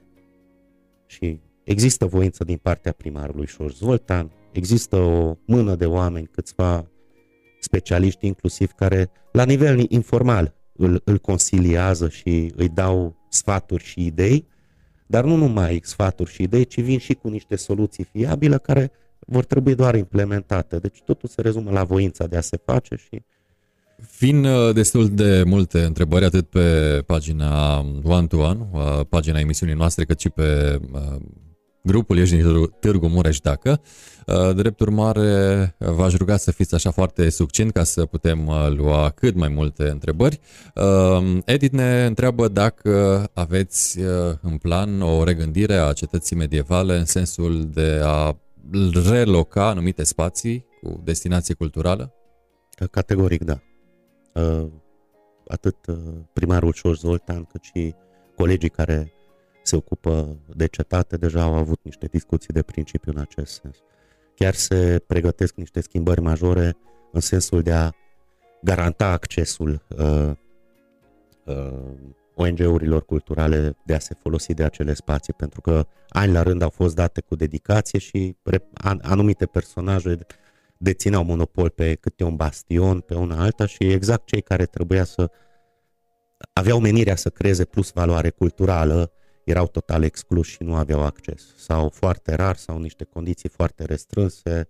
Deci această discriminare se va termina, va fi reorganizată cetatea și se pregătesc inclusiv schimbări pe partea, pe partea de infrastructura cetății și design-a cetății, încercându-se să se redea cât mai mult uh, înapoi din vechea, străluci, vechea strălucire a cetății, să se scoată eventual la suprafață niște, uh, niște vestigii arheologice care sunt acolo în conservare și să aibă cât mai multă lume acces la resurse. Deci uh, este un da categoric, uh, puțină răbdare, se vor clarifica și aceste aspecte în, deja în cursul anului două mii douăzeci și unu. Edith, care a lansat întrebarea, ne urmărește din Germania. Mulțumim, Edith, pentru faptul că ne urmărești. Tot pe Ești din Târgu Mureș, dacă vine o întrebare de la Vasile cu privire la îmbunătățirea uh, oarecum vieții de, nu neapărat comerciant, dar poate mai degrabă se referea Vasile la statutul de conducător auto când vine vorba de piața armatei, care ne spune privitorul nostru este deplorabilă. Dacă sunt planuri și cu privire la acea zonă de oraș? Acolo, în părerea, deci, după părerea mea personală, trebuie regândit foarte, totul. Pentru că este o stare tot mai deplorabilă, conservată de-a lungul anilor de zile. Acum, greutățile pe care le întâmpină comercianții a fost, au fost plusate și de deciziile luate la nivel central, la nivel guvernamental, cu privire la restricțiile datorită, datorită pandemiei. Antreprenoriatul va trebui susținut. Deci, vor trebui, evident, să trecem peste aceste vremuri. Am înțeles că de la anul se încep și vaccinările și imunizarea în masă. Vom trece și pe acest hop, dar antreprenoriatul pornește de la cel mai inferior nivel. Deci vorbim inclusiv de comercianții stradali. Totuși, nu credeți că este o bucurie? De, vorbesc din propria mea experiență, să văd aceeași familie, deja ca o tradiție, care sub cetate vinde castane în fiecare an în sezon. Da? Și acei oameni fac antreprenoriat, fac un efort pentru a oferi un produs, o delicatesă Târgu Mureșenilor. De aici pornește totul. Dacă găsești toate acele măsuri și le implementezi pentru a susține antreprenoriatul local și să-l încurajezi, plusat de măsurile prin care să încerci să atragi investitori noi, dar nu întâmplător s-a adoptat și în Consiliul Local mai recent acea hotărâre care oferea facilități pe bază de minimis uh, antreprenorilor care vin și creează noi locuri de muncă și aduc noi investiții în funcție de sumele investite, de noile locuri de muncă create. Deci sunt eligibili chiar și pentru nouăzeci sau o sută la sută de uh, uh, bonus pe taxele și impozitele locale. Discutase domnul primar în ultim, săptămâna trecută cu doi din, dintre comercianții care au fost afectați de pandemie și eu am fost căutat de unul, o cunoștință mai veche, dar legat de piața armatei, acolo trebuie regândit totul, pentru că e, cum să zic, nu sunt niște condiții demne de secolul douăzeci și unu pentru a oferi măcar acele facilități prin care acei comercianți să poată să-și vândă produsele în niște condiții care îndeplinesc niște norme de civilizație elementare. Deci, piața armatei, acolo trebuie regândit totul de la zero. Credeți în, sau credeți și în puterea turismului de a redresa economic acest oraș, în condițiile în care recent ați fost uh, numit uh, într-o funcție de conducere când vine vorba de Administrație și Turism S R L, adică acel S R L subordonat Consiliului Local, care este uh, acționar cu nouăzeci și nouă la sută în acest S R L, Consiliul Local uh, Târgu Mureș. Numele ăsta de Administrație și Turism S R L sună foarte pompos, dar nici de cum nu acoperă realitatea, așa că haideți să le separăm, pentru că nu putem compara mere cu pere. Și vorbim întâi de turism. Târgu Mureș are un, puter, un potențial turistic extraordinar de mare. Și Mureșul este unul dintre cele mai vizitate județe, însă cele mai vizitate locații din județ sunt Sighișoara, Sovata. Nu întâmplător a avut primarul Șoș Zoltán o întrevedere deja cu primarii acestor două orașe și va avea și cu alții pentru elaborarea unui plan, plan comun pe turism, o strategie pe turism. Pentru că din acea strategie Târgu Mureșul are, ar avea doar de câștigat. Că nu noi suntem în centrul atenției din punct de vedere turistic. Vin douăzeci și trei la sută din, adică majoritatea turiștilor care vin la Târgu Mureș, douăzeci și trei la sută vin din Ungaria. Și majoritatea erau doar așa turiști de tranzit, adică mai veneau niște grupuri cu autocare care făceau un circuit, vizitau Palatul Culturii, Biblioteca Telechi, Cetatea, luau o masă caldă la Loții Ceardă și după aceea plecau mai departe. Târgu Mureș are resurse, dar nu și le-a valorificat. Turismul de conferințe, de exemplu. Suntem pe nicăieri față de cât am putea face. Valorile noastre culturale, tocmai pe fondul, a, fondul lipsei acelei strategii pe cultură de care discut, despre care discutase mai adineauri, valorile culturale nu sunt îndeajuns de promovate. Țin minte o discuție din Consiliul Local când am întrebat în plen, dar de ce băgați voi milioane de lei într-o echipă de fotbal care, vorba vine, nu, nu ne aduce, care-s beneficiile? Mi-a spus, mi-a răspuns un coleg consilier că ne adu- aduce faimă orașului. Și am spus că o echipă de, am ajuns acolo încât un oraș cu acele resurse culturale și istorice pe care le are Târgu Mureșul să fie nevoit să își dobândească faima doar prin, printr-o echipă de fotbal, iar noi nu suntem în stare să organizăm anual o conferință mondială de matematică în condițiile în care Târgu Mureșul este leagănul geometriei non-euclidiene, da? Tatăl și fiul Bolyai. Și, încă o dată, e ca un diamant neșlefuit. Pe de altă parte, și serviciile turistice uh, trebuie îmbunătățite. Aici are un uh, rol foarte important, inclusiv uh, sfera antreprenorială, sfera privată. Adică trebuie să ții pasul cu schimbarea vremurilor. După ce trec aceste vremuri de pandemie, eu cred că și turismul poate fi redresat. Uh, iar legat de administrație și turism S R L, mi-am asumat, mi-am luat în cârcă o sarcină pe care... Spuneați pe vremea când erați consilier local că e un fel de cloacă acest S R L. Da, eu m-am opus. N-am, n-am de ce să mă ascund după degetul mic. O spun și astăzi. Eu la acea vreme m-am opus înființării acestei firme și înființării acestei asocieri. Pentru că uh, și consilierii locali, unii au votat în cunoștință de cauză, ca să ne înțelegem. Consilierii locali, alți consilieri locali au fost tuși cu zăhărelul. S-a constituit odată o societate în care un S R L, care funcționează în baza legii treizeci și unu a societăților comerciale, în care acționar, nu, nu Consiliul Local este, deci acționar principal este municipiul Târgu Mureș, unitatea administrativ-teritorială, U A T-ul, care are și personalitate juridică, cod fiscal și așa mai departe. Și unu la sută din acțiuni este deținută de o altă societate a municipalității de către S C Imobile și Piețe. Bun, ăsta e primul pas. Au înființat un S R L care este în proprietatea municipalității, dar este subordonat Consiliul Loc- Consiliului Local.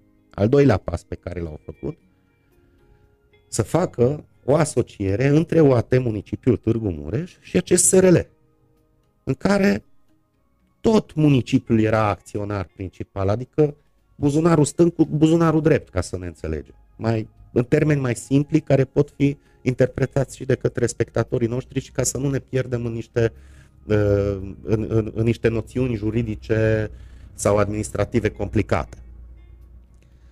În baza acestei asocieri, municipiul Târgu Mureș a predat spre administrare o grămadă de bunuri imobile, de exemplu. Casa de Cultură Mihai Eminescu, Casa de Oaspeți din Complexul de Agrement Weekend, Căsuța din Pădure de pe platoul Cornești, restaurantul din, cetății, din cetate, cel din spate. Respectiv s-au predat niște bunuri și niște stocuri de pe, fosta, de pe Casa de Cultură Mihai Eminescu, unde funcționa înainte un restaurant care de fapt ținea chiar de primărie. Iar în expunerea de motive era acolo promisă marea și sarea și au creat acea impresie că mai că nu va curge aici lapte și miere și câți bani uh, vor intra uh, în visteria municipalității din uh, valorificarea acestor bunuri predate către acest S R L spre administrare. Bun. Față de marile promisiuni pe care le-au făcut distinși domni la acea vreme,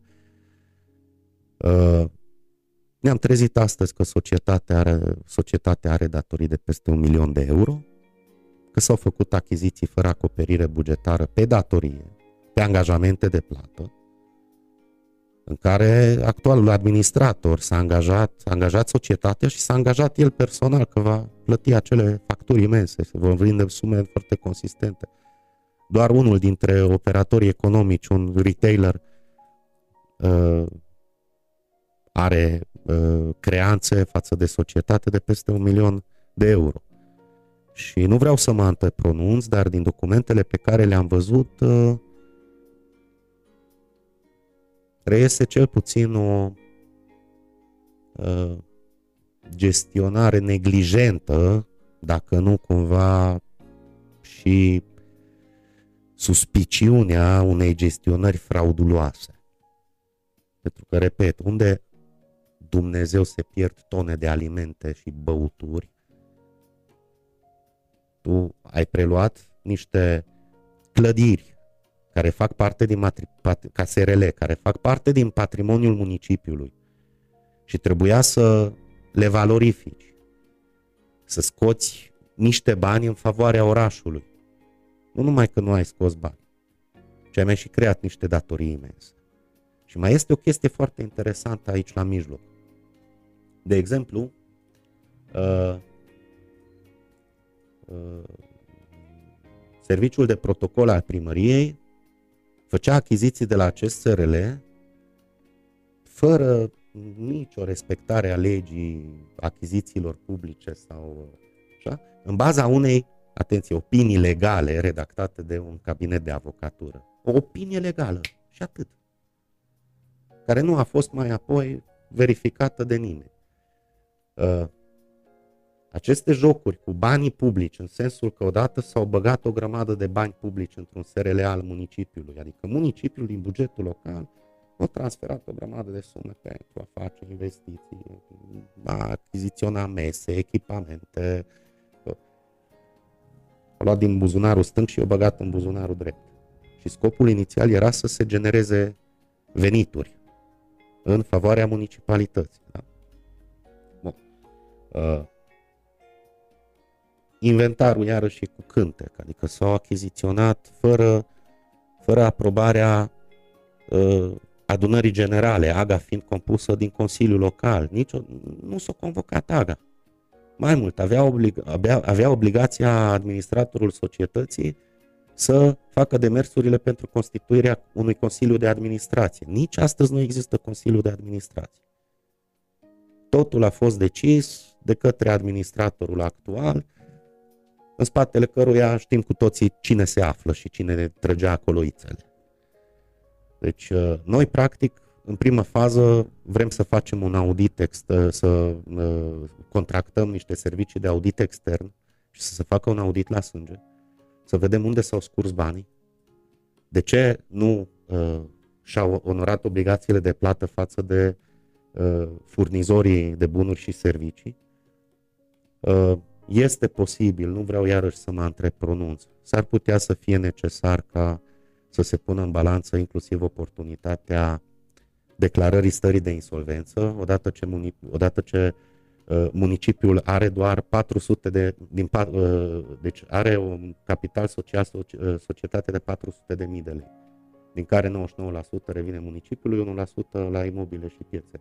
Răspunderea AGA, adică răspunderea municipiului, se întinde numai până în lim- acționarului principal, se întinde până în limita capitalului social. Păi ai capital social de, de patru sute de mii de lei, dar un administrator cu niște abilități profesionale, ziceau unii, discutabile, să genereze uh, datorii de zece ori mai mari. Și au început deja execut- proceduri de executare silită, ordona- uh, procese pentru ordonanțări de plată, demarate la Tribunalul Comercial. Uh, sunt probleme foarte mari acolo. Eu sper să nu se adeverească ceea ce intuiesc că s-a întâmplat uh, prin încălcarea legii. Dincolo de aceste aspecte funcționale, juridice, am constatat cu privire la căsuța bunicii, ați pomenit-o mai devreme, în vară, când la ora nouă alții abia ies din casă să mai facă puțină mișcare, se închidea, pentru ca toată consumația să continue la o sută de metri distanță într-un alt pub administrat, privat, și multă lume s-a întrebat, printre care și eu, uite, la privat se poate și pot prelungi programul de funcționare, prin asta, sigur, aduc bunăstare firmei sau, mă rog, administratorului, pentru că au consumație încă de la ora nouă până la douăzeci și două sau douăzeci și trei, se putea face mult. Cea administrată de primărie se închide la ora nouă, când undia abia urcă pe platou, și iată că în acest fel continuă consumația la privat, când bine putea să se întâmple și la stat la fel, adică la căsuța bunicii. Răspunsul pe care vi-l voi oferi va fi nu din perspectiva uh, unui reprezentant al autorității locale, ci din perspectiva unui antreprenor, fiind și eu antreprenor. Acel privat a fost motivat să se adapteze condițiilor și să facă niște schimbări. De ce? Pentru că uh, el, ca privat, ce face? Își riscă capitalul și resursele pentru a genera profit și bază impozabilă, plus să-și dezvolte afacerea în timp, pentru că nu mulți au acea cultură. Ce înseamnă să produci o sută de lei, din care să plătești cincizeci de lei pe cheltuieli, încă treizeci de lei pe salarii și impozite și așa mai departe, și alți cincisprezece, zece-cincisprezece lei care ți-au ieșit profit pe acei o sută de lei să știi să-i cumulezi și să-i reinvestești. Așa cum, de exemplu, cunosc un antreprenor de succes pe plan local care, construindu-și o afacere onestă, a ajuns să-și deschidă un lanț de cinci restaurante. Sub aceeași siglă și sub denumire asemănătoare. Dar omul acela, repet, și-a riscat propriul capital și propriile resurse ca să-și dezvolte o afacere și să genereze profit. Pe când, odată ce anumite personaje au deschis robinetul și luați de aici cu nemiluita bani publici pentru investiții, pentru amenajări pompoase, pentru nu știu ce fițe și uh, mofturi ale unora și altora, și după ei potopul, pentru că acei oameni care au gestionat resursele publice, ei nu și-au asumat niciun risc. E foarte ușor să faci afaceri pe bază de cumetrii din bani publici. Pe când în sfera concurențială, în sfera privată, acel om, care, acel privat pe care l-ați menționat anterior, repet, își riscă propriul capital și propriile resurse ca să genereze profit, în așa fel încât să... să poată să ofere și niște servicii bune, da? Pentru că un client mulțumit ți se întoarce și... Și nu se poate copia modelul și când vine corect, vorba. Corect, corect. Ori aici a, a curs cu nemiluita din banul public, iar acel ban public undeva, nu numai că s-a scurs, ci s-au generat niște datorii imense. Adică m-am, m-am uitat pe un planul de management aprobat la vremea respectivă, targeturi, niciunul nu s-a realizat. De exemplu, Administrație și Turism S R L avea printre targeturile principale să realizeze un venit de, nu mai țin minte exact suma, douăsprezece mii șapte sute de lei per angajat, per total. Și când ne uităm la cifrele finale, vezi că e o firmă care a rulat foarte mulți bani, dar a produs foarte puțin profit și încă acele datorii imense încă nu sunt nicăieri în, acea, în toată această poveste. Și încă ceva. Această firmă care era menită să aducă, cum spuneau ei, bunăstare, lapte și miere în comunitate, bani mai mulți la primărie, municipalități și alte povești nemuritoare, de fapt aceeași firmă deținută de municipalitate își rea- și-a realizat cifra de afacere preponderent tot din banii municipalității. Ghici pe ce? De exemplu, servicii de protocol către primărie, mese și chermeze pentru pensionari finanțate de primărie. Am văzut astăzi o, un, un, un document, m-am crucit, sincer. Deci, ca să înțelegeți cum înțeleg unii să, să facă uh, afaceri din uh, banul public. Deci au făcut o adresă în data de douăzeci și doi ianuarie două mii douăzeci cu oferta de preț pentru serviciile de protocol pe care aceeași societate să le ofere primăriei. Și apă plată minerală era livrată la cinci lei bucata, apa de jumătate de litru, petul de zero virgulă cinci, cinci lei bucata. Când aceeași apă plată o cumperi la un retailer gen Metro sau Kaufland sau oricare să fie la un leu șaizeci de bani, ca să ne înțelegem. Țineți-vă bine de scaun. Livra și cafea către cabinetul primarului. Cafea un kilogram, o sută patruzeci de lei pe kilogram. Că să zici că erau boabe de cafea din aur, mă. Probabil, și practic, era, deci probabil era o ediție limitată. O societate, o societate aflată în posesia municipalității,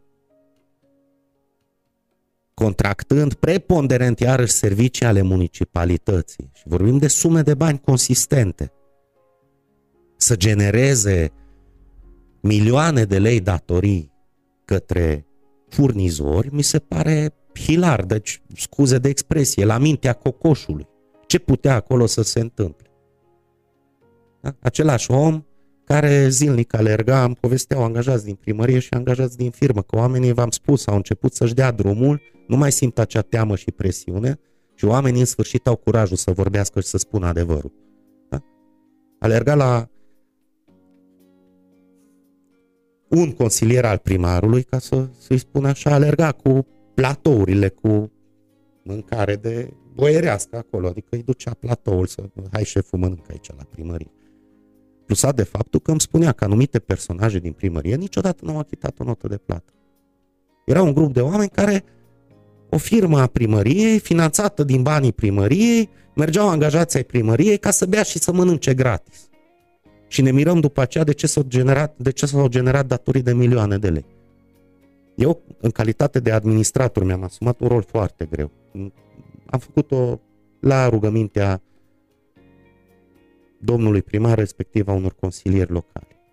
Era și o chestiune de încredere, adică eu nu mă duc acolo nici să mă fac crâșmar șef, nici să-mi bag mâna în bidonul cu miere, nici să-mi duc mâncare sau cafea sau băuturi alcoolice gratis acasă. S-au găsit în niște birouri câteva sticle de whisky goale când a venit noua administrație, ca să înțelegeți puțin ponderea anumitor lucruri. Va trebui să ținem cont, în primul rând, de interesele municipalității și de interesele comunității.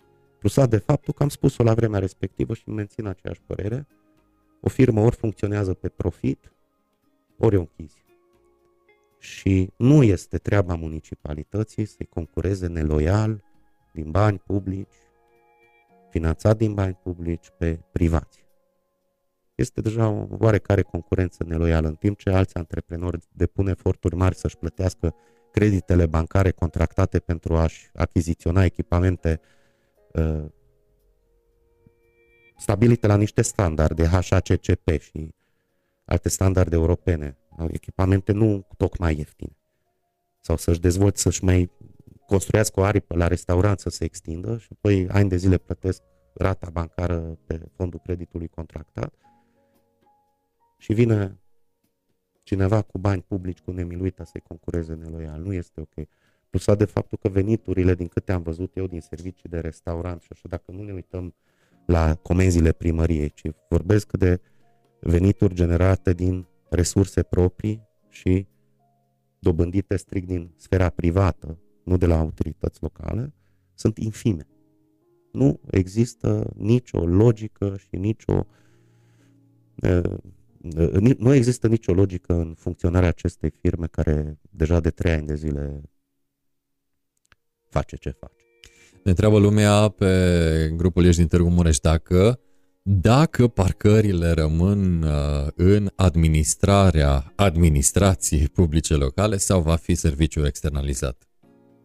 Parcările în momentul de față, deci a fost o vreme când tocmai când am, eu am depus proiectul de hotărâre la acea vreme și am generat presiune, deci după un an și ceva de haos, după rezilierea contractului de Tracia Trade, am venit cu ideea înființării serviciului comunitar de parcări publice, cum există la Cluj și la Oradea, și orașul să gestioneze parcările.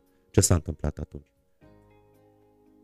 Parcările au fost subordonate A D P-ului, Administrației Domeniului Public, și în două luni de zile a generat mai multe venituri decât uh, redevența plătită de firma anterioară de Tracia Trade pe o perioadă de doi ani, preponderent din abonamente și de, din bilete apoi. Deci era profit clar.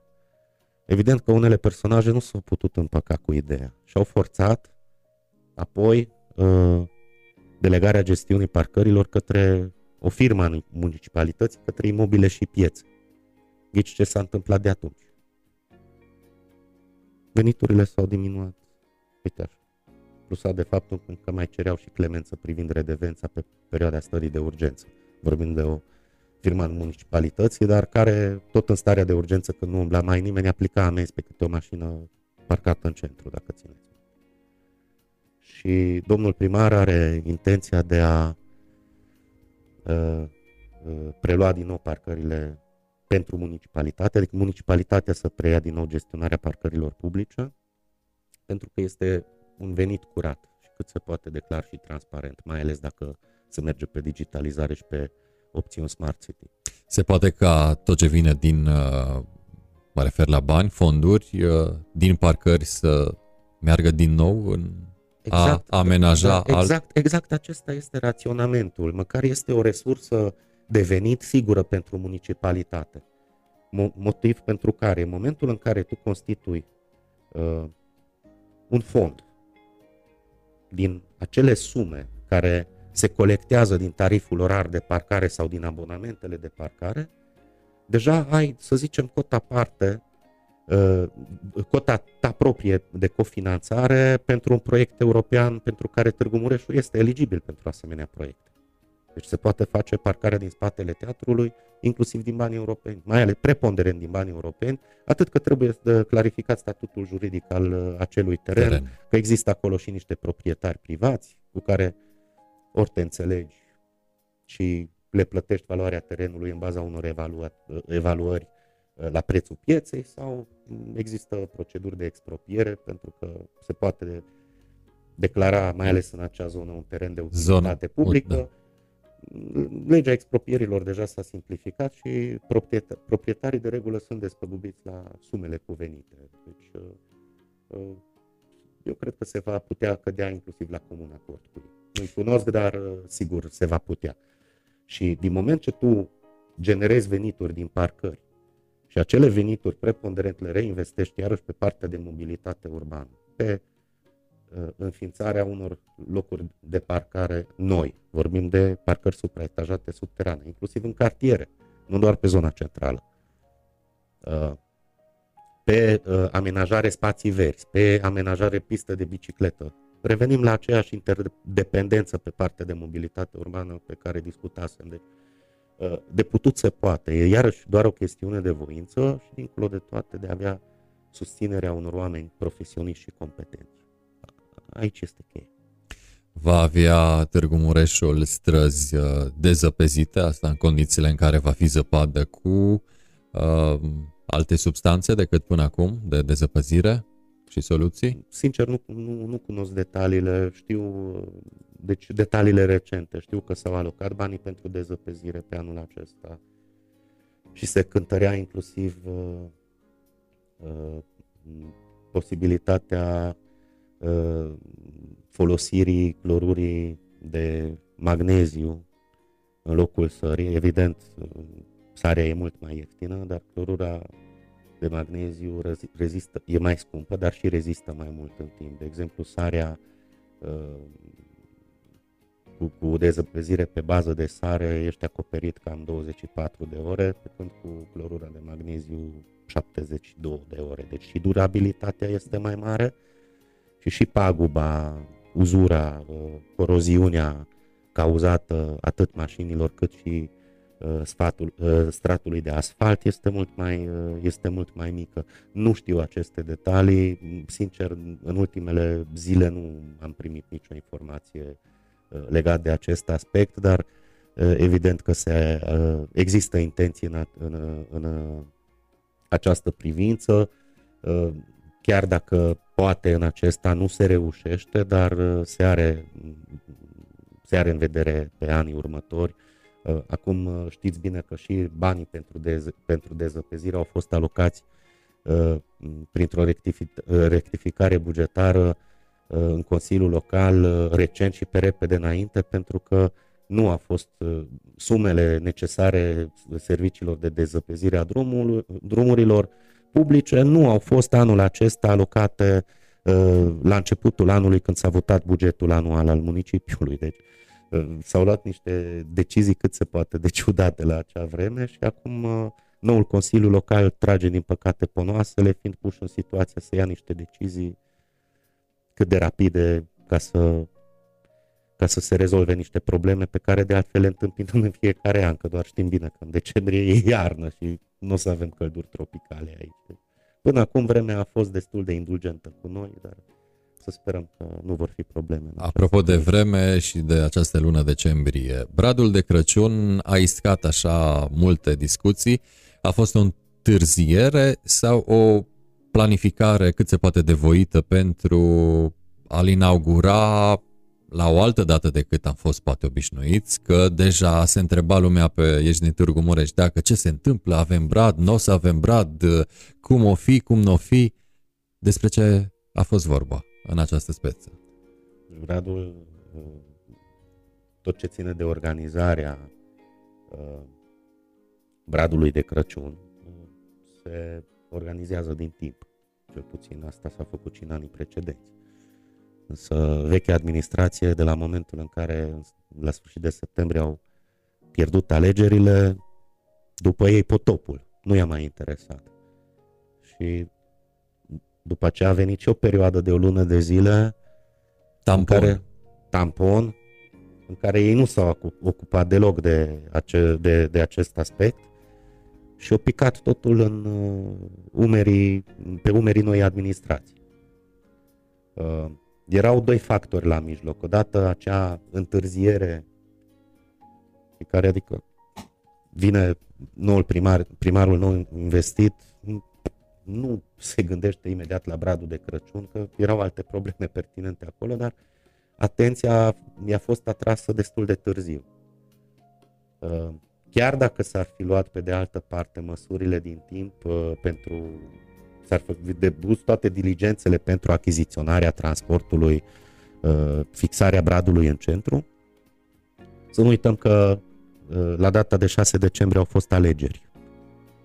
În prag de alegeri, pe finish de campanie, respectiv în acea perioadă de liniște de campanie, de sâmbătă până la închiderea urnelor, nu prea puteai face nimic în sensul acesta ca să nu fie asociat acest eveniment cu un oarecare interes electoral, numai Dumnezeu știe în beneficiul cui. Deci nu puteai, nici legea nu-ți permitea și nu-ți dădea prea mult spațiu de mișcare, motiv pentru care s-a hotărât ca primii pași în privința bradului să se facă de la data de șapte decembrie încolo. Evident că antemergător zilei de șapte decembrie s-a organizat totuși bradul.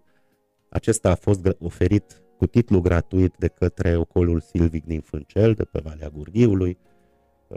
Costurile de marcaj, avize, tăiere care au căzut în sarcina municipiului erau undeva la o mie de lei. Transportul este mai scump pentru că în fiecare an se închiriază un trailer special care doar, cred că rom, cei de la Romgaz îl au și trebuie programat că mai mulți îl folosesc în această perioadă. S-a făcut și transportul și s-a amplasat bradul. Anii precedenți nu țin minte să fi văzut, făcut cineva poze și să fi ieșit cu scandal în ghilimele, că a fost ceva mai degrabă generat artificial, că vai ce urât este bradul. Și în anii precedenți brazii au mai avut niște crengi rupte pentru că, fiind culcați pe o parte, evident că greutatea e mare, se deteriorează pe durata transportului. Țin minte când îi vedeam pe oamenii de la S R lucrând și legând alte crengi de crengile rupte ca să îi dea totuși o formă. Să-i dea o formă estetică, da? Uh, un alt lucru esențial care, pe care, cum să zic, doar o minoritate, dar una foarte vocală a făcut scandal, un scandal cât casa pe rețelele de socializare, Că vezi, Doamne, cât de sărăcăcios este iluminatul de Crăciun comparativ cu anii precedenți. Deci, eu vin aici cu o părere personală. Anii precedenți s-a căzut în cealaltă extremă. Orașul acesta era plin de chici. Și când faci exces de ceva și cazi în capcana chiciului, deja o dai spre ceva foarte rudimentar și mediocru și de prost gust. Mie îmi plac lucrurile simple. Simplitudinea conferă de fapt stilul și frumosul. Au, și uh, au... la momentul în care eu, iarăși pe grupul dumneavoastră, am făcut, am postat niște poze cu aprinderea luminilor bradului și cu iluminatul de Crăciun din oraș, am rămas plăcut surprins că după scandalul făcut, scandalul acela monstru făcut de câteva persoane, și culmea ironiei, jumătate din ele erau, erau conturi false, să nici nu mai spun cu, cu cine asociate și pe durata campaniei electorale, și cu asta am găsit niște răspunsuri. Am văzut totuși că o majoritate covârșitoare a Târgu Mureșenilor a apreciat acest lucru, a apreciat odată modestia, simplitatea, pentru că era singura opțiune uh, posibilă și era singura opțiune cu, pe care o puteai calcula în acest an, cu pandemia, cu restricționările și interdicția de a organiza târguri de Crăciun, de a se constitu- constitui mase mari de oameni, mulțimi. Plusat de faptul că pe partea de iluminat lipseau, adică erau niște lumini, niște instalații vechi, vai de mama lor, trebuiau reparate o grămadă. La depozit era altceva decât se aștepta, în spațiile de depozitare era, o, era altceva, s-a găsit altceva decât s-ar fi așteptat oricine și practic s-a gătit, în ghilimele, din ce aveai la îndemână, într-un limbaj de bucătar, dar costurile sunt significant, semnificativ mai reduse, adică erau ani, țin minte, parcă în două mii șaptesprezece, dacă nu mă înșel, s-au cheltuit undeva peste unu virgulă doi milioane de lei numai pe iluminatul de Crăciun. Unde mama sărăciei, atâția bani pentru niște luminițe, unu virgulă doi milioane de lei. Anul acesta s-a restrâns bugetul undeva la o sumă de două sute de mii.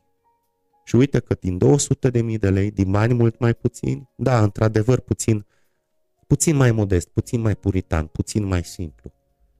Dar pentru mine, să trec cu mașina prin centru și să văd acel iluminat acum complet în forma actuală, mie chiar îmi place centru. Cu referire la simplitate.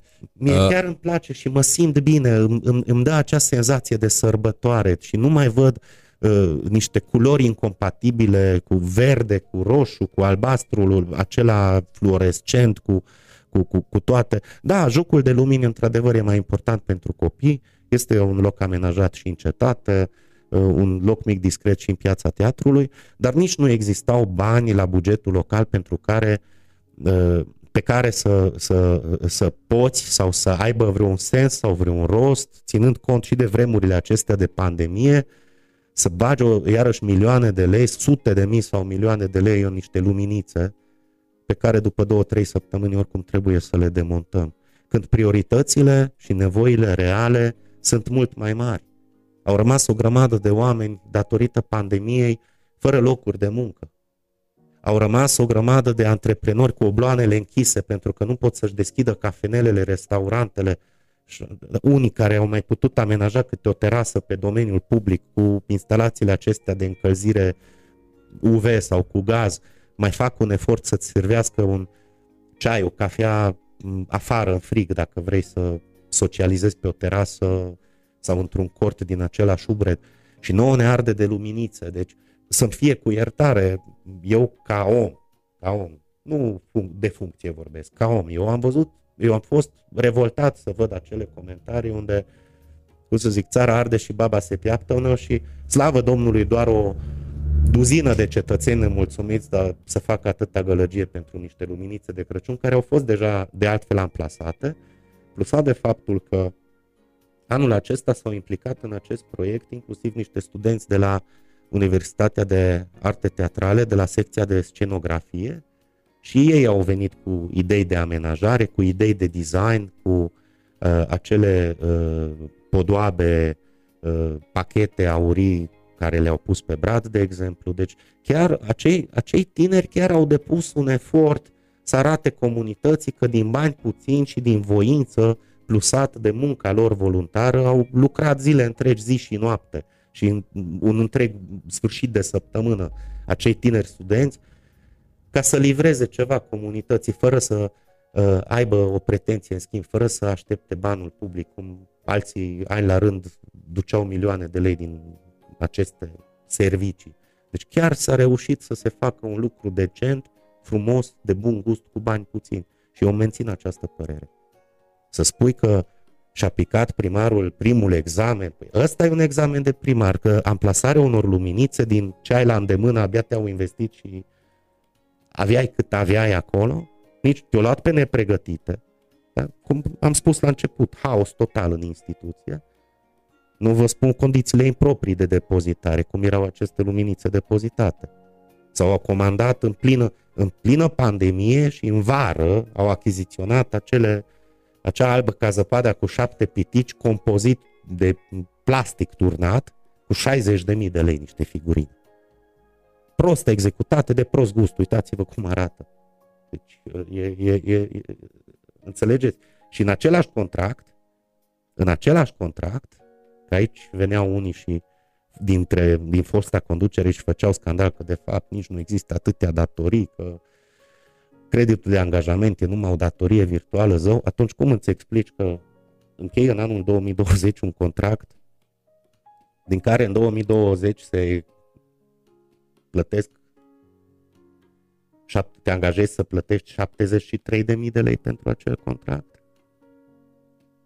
Iar aproape opt sute de mii de lei te-ai angajat prin semnarea anul, în anul acesta al contractului respectiv, îi plătești în două mii douăzeci și unu. Deci în două mii douăzeci și unu, exact pe timp de vară, ne arde nouă să ni se livreze niște luminițe de Crăciun pe aproape opt sute de mii de lei. Asta e una dintre, ca să exemplific cu niște, și astea sunt că chestii mărunte. Nu vorbim de sume de milioane și zeci de milioane de lei pe acorduri multianuale cu sute așa cu ață albă. Am dat numai un mic exemplu ca să exemplific și uh, spectatorilor noștri cum s-au făcut aici anumite mișculații. După care vin să vină livrate acele lumini, luminițe de Crăciun în valoare de aproape opt sute de mii de lei pe timp de vară, după care Dumnezeu cu mila nu mă îngheți în, în ce condiții sunt iarăși depozitate, supuse intemperilor, jumătate până ce ajungi să le instalezi să nu mai funcționeze. Deci aceste practici păguboase trebuie să înceteze. Nu ne putem, nu ne putem permite să ne batem noi joc ca și comunitate, ca administrație locală, ca instituție de banii contribuabilului chiar în halul ăsta. Numai că e un contract cu dedicație așa pentru cineva pe repede înainte și să ne livreze în plină pandemie niște figurine, niște moși Crăciun și niște luminițe de Crăciun pe timp de vară. Ați spus mai devreme că în Piața Teatrului sau în Parcul Municipal nu vom mai vedea concerte precum Holograf, Hrușcă, Andra, gratis, care de fapt nu erau gratis. Păi erau plătite doar din banii contribuabilului. Nimic și, nu este gratis. Și mă ajunge mai departe cu ideea, va avea totuși Târgu Mureșul o direcție care se va ocupa de cultură și evenimente sau uh, se vor contracta păi, serviciile unor firme specializate pe acest gen de eveniment? Nu, nu neapărat. Acum țineți bine în minte scandalul de acum câteva săptămâni cu acele servicii de sonorizare. Da, două mii de lei pentru serviciile de sonorizare digitală, pentru transmisiune live și pentru dezvelirea statuii Betlehem, adică patru sute unsprezece euro plus T V A. Vă dați seama ce mare risipă s-a făcut. Evident că anumite servicii vor trebui contractate. Că discutasem mai înainte de zilele Târgu Mureșene, de șirul de evenimente de, cu ocazia sărbătorilor de iarnă, de Crăciun, vor fi, dar trebuie, trebuie menținute aceste sume în niște limite decente. Nu știu dacă țineți minte Revelionul din două mii șaptesprezece, Revelionul, Revelionul stradal, două mii șaptesprezece spre două mii optsprezece. S-a făcut acolo un show laser, un video mapping pe clădiri, pe circa un sfert de oră, douăzeci de minute. Eu m-am crucit când am văzut ce sumă au decontat pentru acel video mapping. Vă spun suma? Vă rog. șaizeci de mii de lei. cincisprezece mii de euro. Când am vorbit cu un specialist din domeniu, mi-a spus următorul lucru. Eu veneam cu echipamentul meu, cu același echipament, cu același program, cu același laptop, cu același design și o făceam pentru o mie de euro. Deci, aceste, așa zise, evenimente culturale, da? Cultura lui Andra și Zdranga-Zdranga, erau de fapt iarăși doar un paravan pentru, părerea mea, pentru a se aloca niște bani uh, cu dedicație. Deci uh, erau niște onorarii mult prea umflate, nu înțeleg nici pe acești artiști, adică în sfera privată susții un concert, nu contează ce formație, cine, cu, șaisprezece, cu șase mii de euro, dar la autorității publice locale este doisprezece mii sau paisprezece mii de euro onorariul pentru aceeași prestație artistică. Și onor cetățeanul pe bună dreptate întreabă, bine mă, da, cât e comisionul sau șpaga sau cum vreți să-i ziceți voi. Deci aceste practici trebuie să înceteze.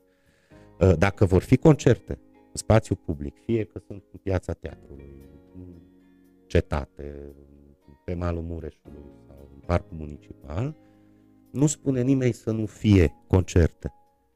Dar tendința primarului și a noi administrații va fi ca aceste concerte încă o dată să fie organizate de către O N G-urile sau antreprenoriatele culturale în baza unor concursuri de proiecte cu condiții egale și reguli egale pentru toți, ca fiecare entitate să aibă o șansă egală de a accesa acele fonduri. Uitați-vă ce bine funcționează la Sibiu. La Sibiu, tot majoritatea programelor culturale ce le vedem anual organizate la Sibiu, da, Sibiul, orașul, capitala culturală europeană a fost, se finanțează preponderent, covârșitor, prin concursuri de proiecte. Și tocmai asta e ideea, să vină antreprenoriatele culturale, O N G-urile culturale să concureze pentru acești, acești bani. Să concureze deci sănătos. Nimeni nu vrea, nimeni nu zice să nu fie cultură, să nu fie concerte, să nu fie festivaluri, să nu fie evenimente, sau cum ne făceau ou și oțet, că vezi, domne, suntem împotriva sportului. Nu eram niciodată împotriva sportului, eram împotriva unei finanțări discreționare și a dublei măsuri, adică alte patru cluburi abonate la banii publici, cluburi ale casei, tot subordonate unor cercuri de interes, luau zeci de milioane de lei din buget și altora nu le dădeau nici bani de semințe. Și la Sibiu la fel, sportul se finanțează tot prin concursuri, concurs de proiecte. Chiar dacă în baza punctajului obținut, în baza regulamentului, F C Hermannstadt și echipa de, echipa de fotbal și echipa de basket iau cele mai mari sume, dar măcar totul se, tot, toate aceste sume se alocă într-un mod transparent și echitabil. Deci, va exista viață culturală și la Târgu Mureș, dar ceea ce spusese și domnul primar, să se implementeze acea strategie pe cultură, pentru că Târgu Mureș nu are o strategie pe cultură, respectiv să se transparentizeze modalitatea uh, cheltuirii sumelor alocate culturii, pentru, pentru finanțarea culturii. Și va fi bine. Ce aduce moșul angajaților primăriei? Ca să vorbim și de lucruri mai actuale, nu că cele pomenite până acum nu ar fi fost, dar astea urmează în câteva zile, ore. Le-a adus deja moșul ceva. Le puteți dezvălui? Da, da.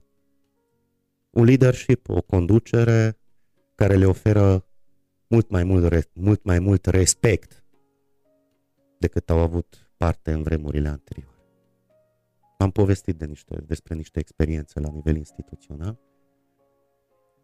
E totuși o schimbare de atmosferă pe care mulți o simt. Și mulți spuneau că nu le vine să creadă, adică parcă... O simt și o apreciază, iată. Da, da. Deci degeaba, degeaba ți se dă o dată pe an un plas, o plasă de dulciuri de Crăciun sau jumătate de miel în ghilimele, de Paști, dacă tu zilnic te duci la locul de muncă cu un nod în gât și cu inima strânsă. Sunteți gurmand, ca să mai vorbim așa și de lucruri și mai actuale. Da, sunt. Adică... Tradiționalist? Uh, da și nu. Îmi plac. Apropo de tradițional, v-am văzut în weekendul în care a trecut pe Facebook, nu chiar călare pe porc, deși tradiția era pentru copiii din Hardeal să se pozeze sau cel puțin să se urce pe porc, ci v-am văzut acolo pus pe fapte mari cu covata de lemn, deci da, tradiție, ce să mai... Da, da. Adevărul este că îmi place calitatea și nu cantitatea. Îmi place să mănânc și nu să mă hrănesc. Fără excese, evident. Și am un prieten la Dămieni cu care de ani de zile avem un obicei comun să tăiem. El e crescător de animale și își întreține o familie dintr-o gospodărie, dintr-o mini-fermă. Și își întreține decent. Și anual tăiem împreună, tăiem împreună un porc care tânăr, maxim an, până acolo până o sută - o sută douăzeci de kilograme și îl facem jumii-jumii. Greutatea optimă pentru tăiere. Da, adică slănina, e... slănina subțire cât degetul, nu grețoasă, plusat și de faptul că acele animale niciodată nu văd uh, concentrate. concentrate și alte... chestii artificiale, sunt hrănite tot din, din cereale, din producție proprie, cartofi, legume din producție proprie și așa mai departe, și se resimte acest lucru în calitatea cărnii, adică mănânci altfel, mănânci mult mai sănătos. Și e plusat de faptul că, bine, am avut grijă unii de alții și cu distanțarea și cu tot, dar E, e totuși acel moment al anului când suntem mai aproape unii de ceilalți. Și chiar dacă e o muncă grea să tai în mod tradițional un porc la țară, este o plăcere absolută. Adică Absolut. ai, ai și acel sentiment de mulțumire și de succes că ai făcut ceva. Și în să, același... să știi că tu ți-ai... Uh, preparat cărnațiul cu mâna ta, după rețeta ta. Este și un arc în timp, da, pentru că ți-aduce aminte de copilărie. Da, plusat de faptul că anul acesta am venit cu altă idee și mi-am făcut altfel cărnații ca în anii precedenți. Am pus două treimi carne de porc și o treime carne de mânzat, mânzat tânăr, fără pielițe, curată, roșie. Și am tocat carnea de data aceasta în bucățele mai mari, carnea de porc. Deci acel cârnaț când se va usca, îl vei tăia deja în felii mai uh, subțiri, va fi mai tare, mai consistent. Uh, ai, ai acel sentiment că ai, ai făcut un lucru, uh, bine, e un, ceva nesemnificativ raportat la lucrurile pe care le-am discutat în aceste... Pentru că suntem pe, ore, pe final de emisie, incredibil. Trebuie să da? coborâm dar, nivelul.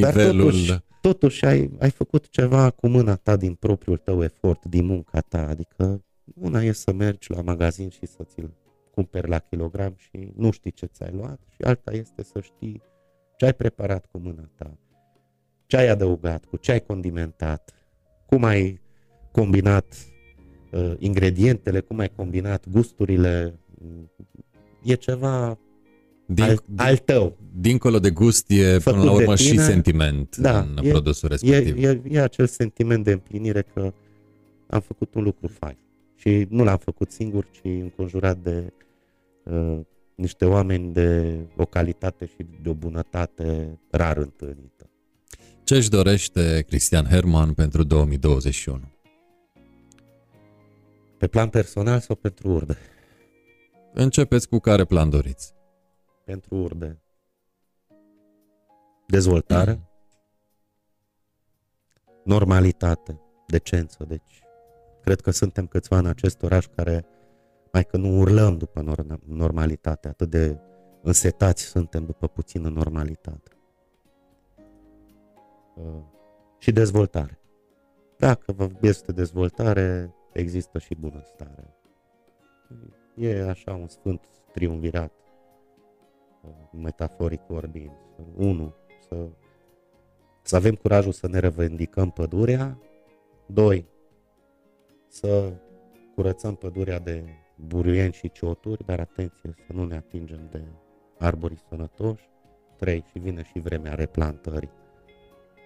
Aceste trei etape ar trebui să le parcurgem și noi în următorii patru ani. Pentru că plantezi o sămânță, acolo mai mult ca sigur crește ceva. Ceva frumos, ceva bun pentru tot. Asta îmi doresc pentru oraș. Investitori noi, locuri de muncă, să fie un sentiment înălțător și bun pentru toți, să fii Târgu Mureșean. Eu, așa cu bunele și relele lui, dar îmi iubesc orașul, altfel eram deja de mult peste mări și țări. Puteam să plec în orice colț al lumii civilizate, să îmi construiesc o viață și totuși am, am ales să rămân acasă. Am avut niște motive la baza acestei decizii, chiar dacă nu este calea mai ușoară, niciodată nu am ales calea mai ușoară, mai suntem câțiva așa. Iar pe plan personal, pace sufletească, echilibru și poate mai mult, poate mai mult timp liber pentru mine. Să fie așa, să vină moșul. Nu ai voie, nu ai voie nici să arzi lumânarea din ambele capete simultan. Trebuie să ne întoarcem și către noi, să găsim acele momente de escapadă în care să ne putem regenera, să ne umplem bateriile, să ne bucurăm de viață. Într-adevăr, așa este și vă așteptăm uh, uh, cât de des puteți pe la noi uh, să luăm uh, pulsul administrației uh, publice locale Târgu Mureșene. Probabil uh, primarul Șoș Zoltán are multă treabă, așa că dacă pe el îl scuzăm în anumite momente, pe dumneavoastră vrem să vă vedem din când în când prezent aici, la aceeași masă, la, pe același scaun, să ne spuneți ce se mai întâmplă prin primărie, care sunt proiectele și care e stadiul de implementare a proiectelor în derulare la vremea la care ne vom vedea. Acum, evident, nu vreau nici eu să iau fața altora, mă pun la dispoziția dumneavoastră. Cred că sunt și alții care vor putea adăuga plus valoare, inclusiv pe partea de media, comunicare, informare a cetățenilor. Iar domnul primar, mai mult ca sigur, chiar dacă mai rar, cunoscându-i programul și povara, dar sigur își va arăta și dânsul disponibilitatea de a participa la emisiunile dumneavoastră. Chiar am să-l încurajez să fie, să fie prezent. Oricum este un om omniprezent care chiar își dă silința să își facă bine treaba în baza încrederii cu care a fost investit de atâția Târgu Mureșeni. Iar eu, ca de obicei, am să stau la dispoziția dumneavoastră ori de câte ori va fi nevoie. Mulțumim, mulțumim tare mult și sărbători cu bine, în liniște, tihnă, pace să aveți și, cum spuneați mai devreme, să vă căutați și să vă regăsiți acolo în interior, că asta ne dorim cu toții în această perioadă. Sărbători cu bine să aveți! Sărbătorile le voi petrece într-un cerc, cerc restrâns familial, dar în care, slavă Domnului, mă simt bine și mă regăsesc. O să, stea, o să, stea căla, o să mă călărească de data aceasta două fetițe, două nepoate pe care le am, una de patru ani și cea mică are un an abia împlinit. Să vă trăiască! Deci, familia și relațiile interumane, partea spirituală și sufletească a sărbătorii va fi pentru mine determinantă. În rest, să ne vedem la anul cu bine, sănătoși, să trecem de aceste vremuri grele. Vă mulțumesc pentru invitație. Absolut, așa să fie. Încă o dată, spor în toate și sărbători cu bine. Mulțumim pentru prezență. Sărbători binecuvântate, bol de operațiune pe tine. Am stat de vorbă cu Marc Cristian Herman, consilierul personal al primarului Șoș Zoltán, primarul municipiului Târgu Mureș. Atât pentru astăzi, uitându-mă la ceas, n-am cum să nu vă spun noapte bună, spor în toate și evident sănătate. că e mai bună decât toate. La bună vedere!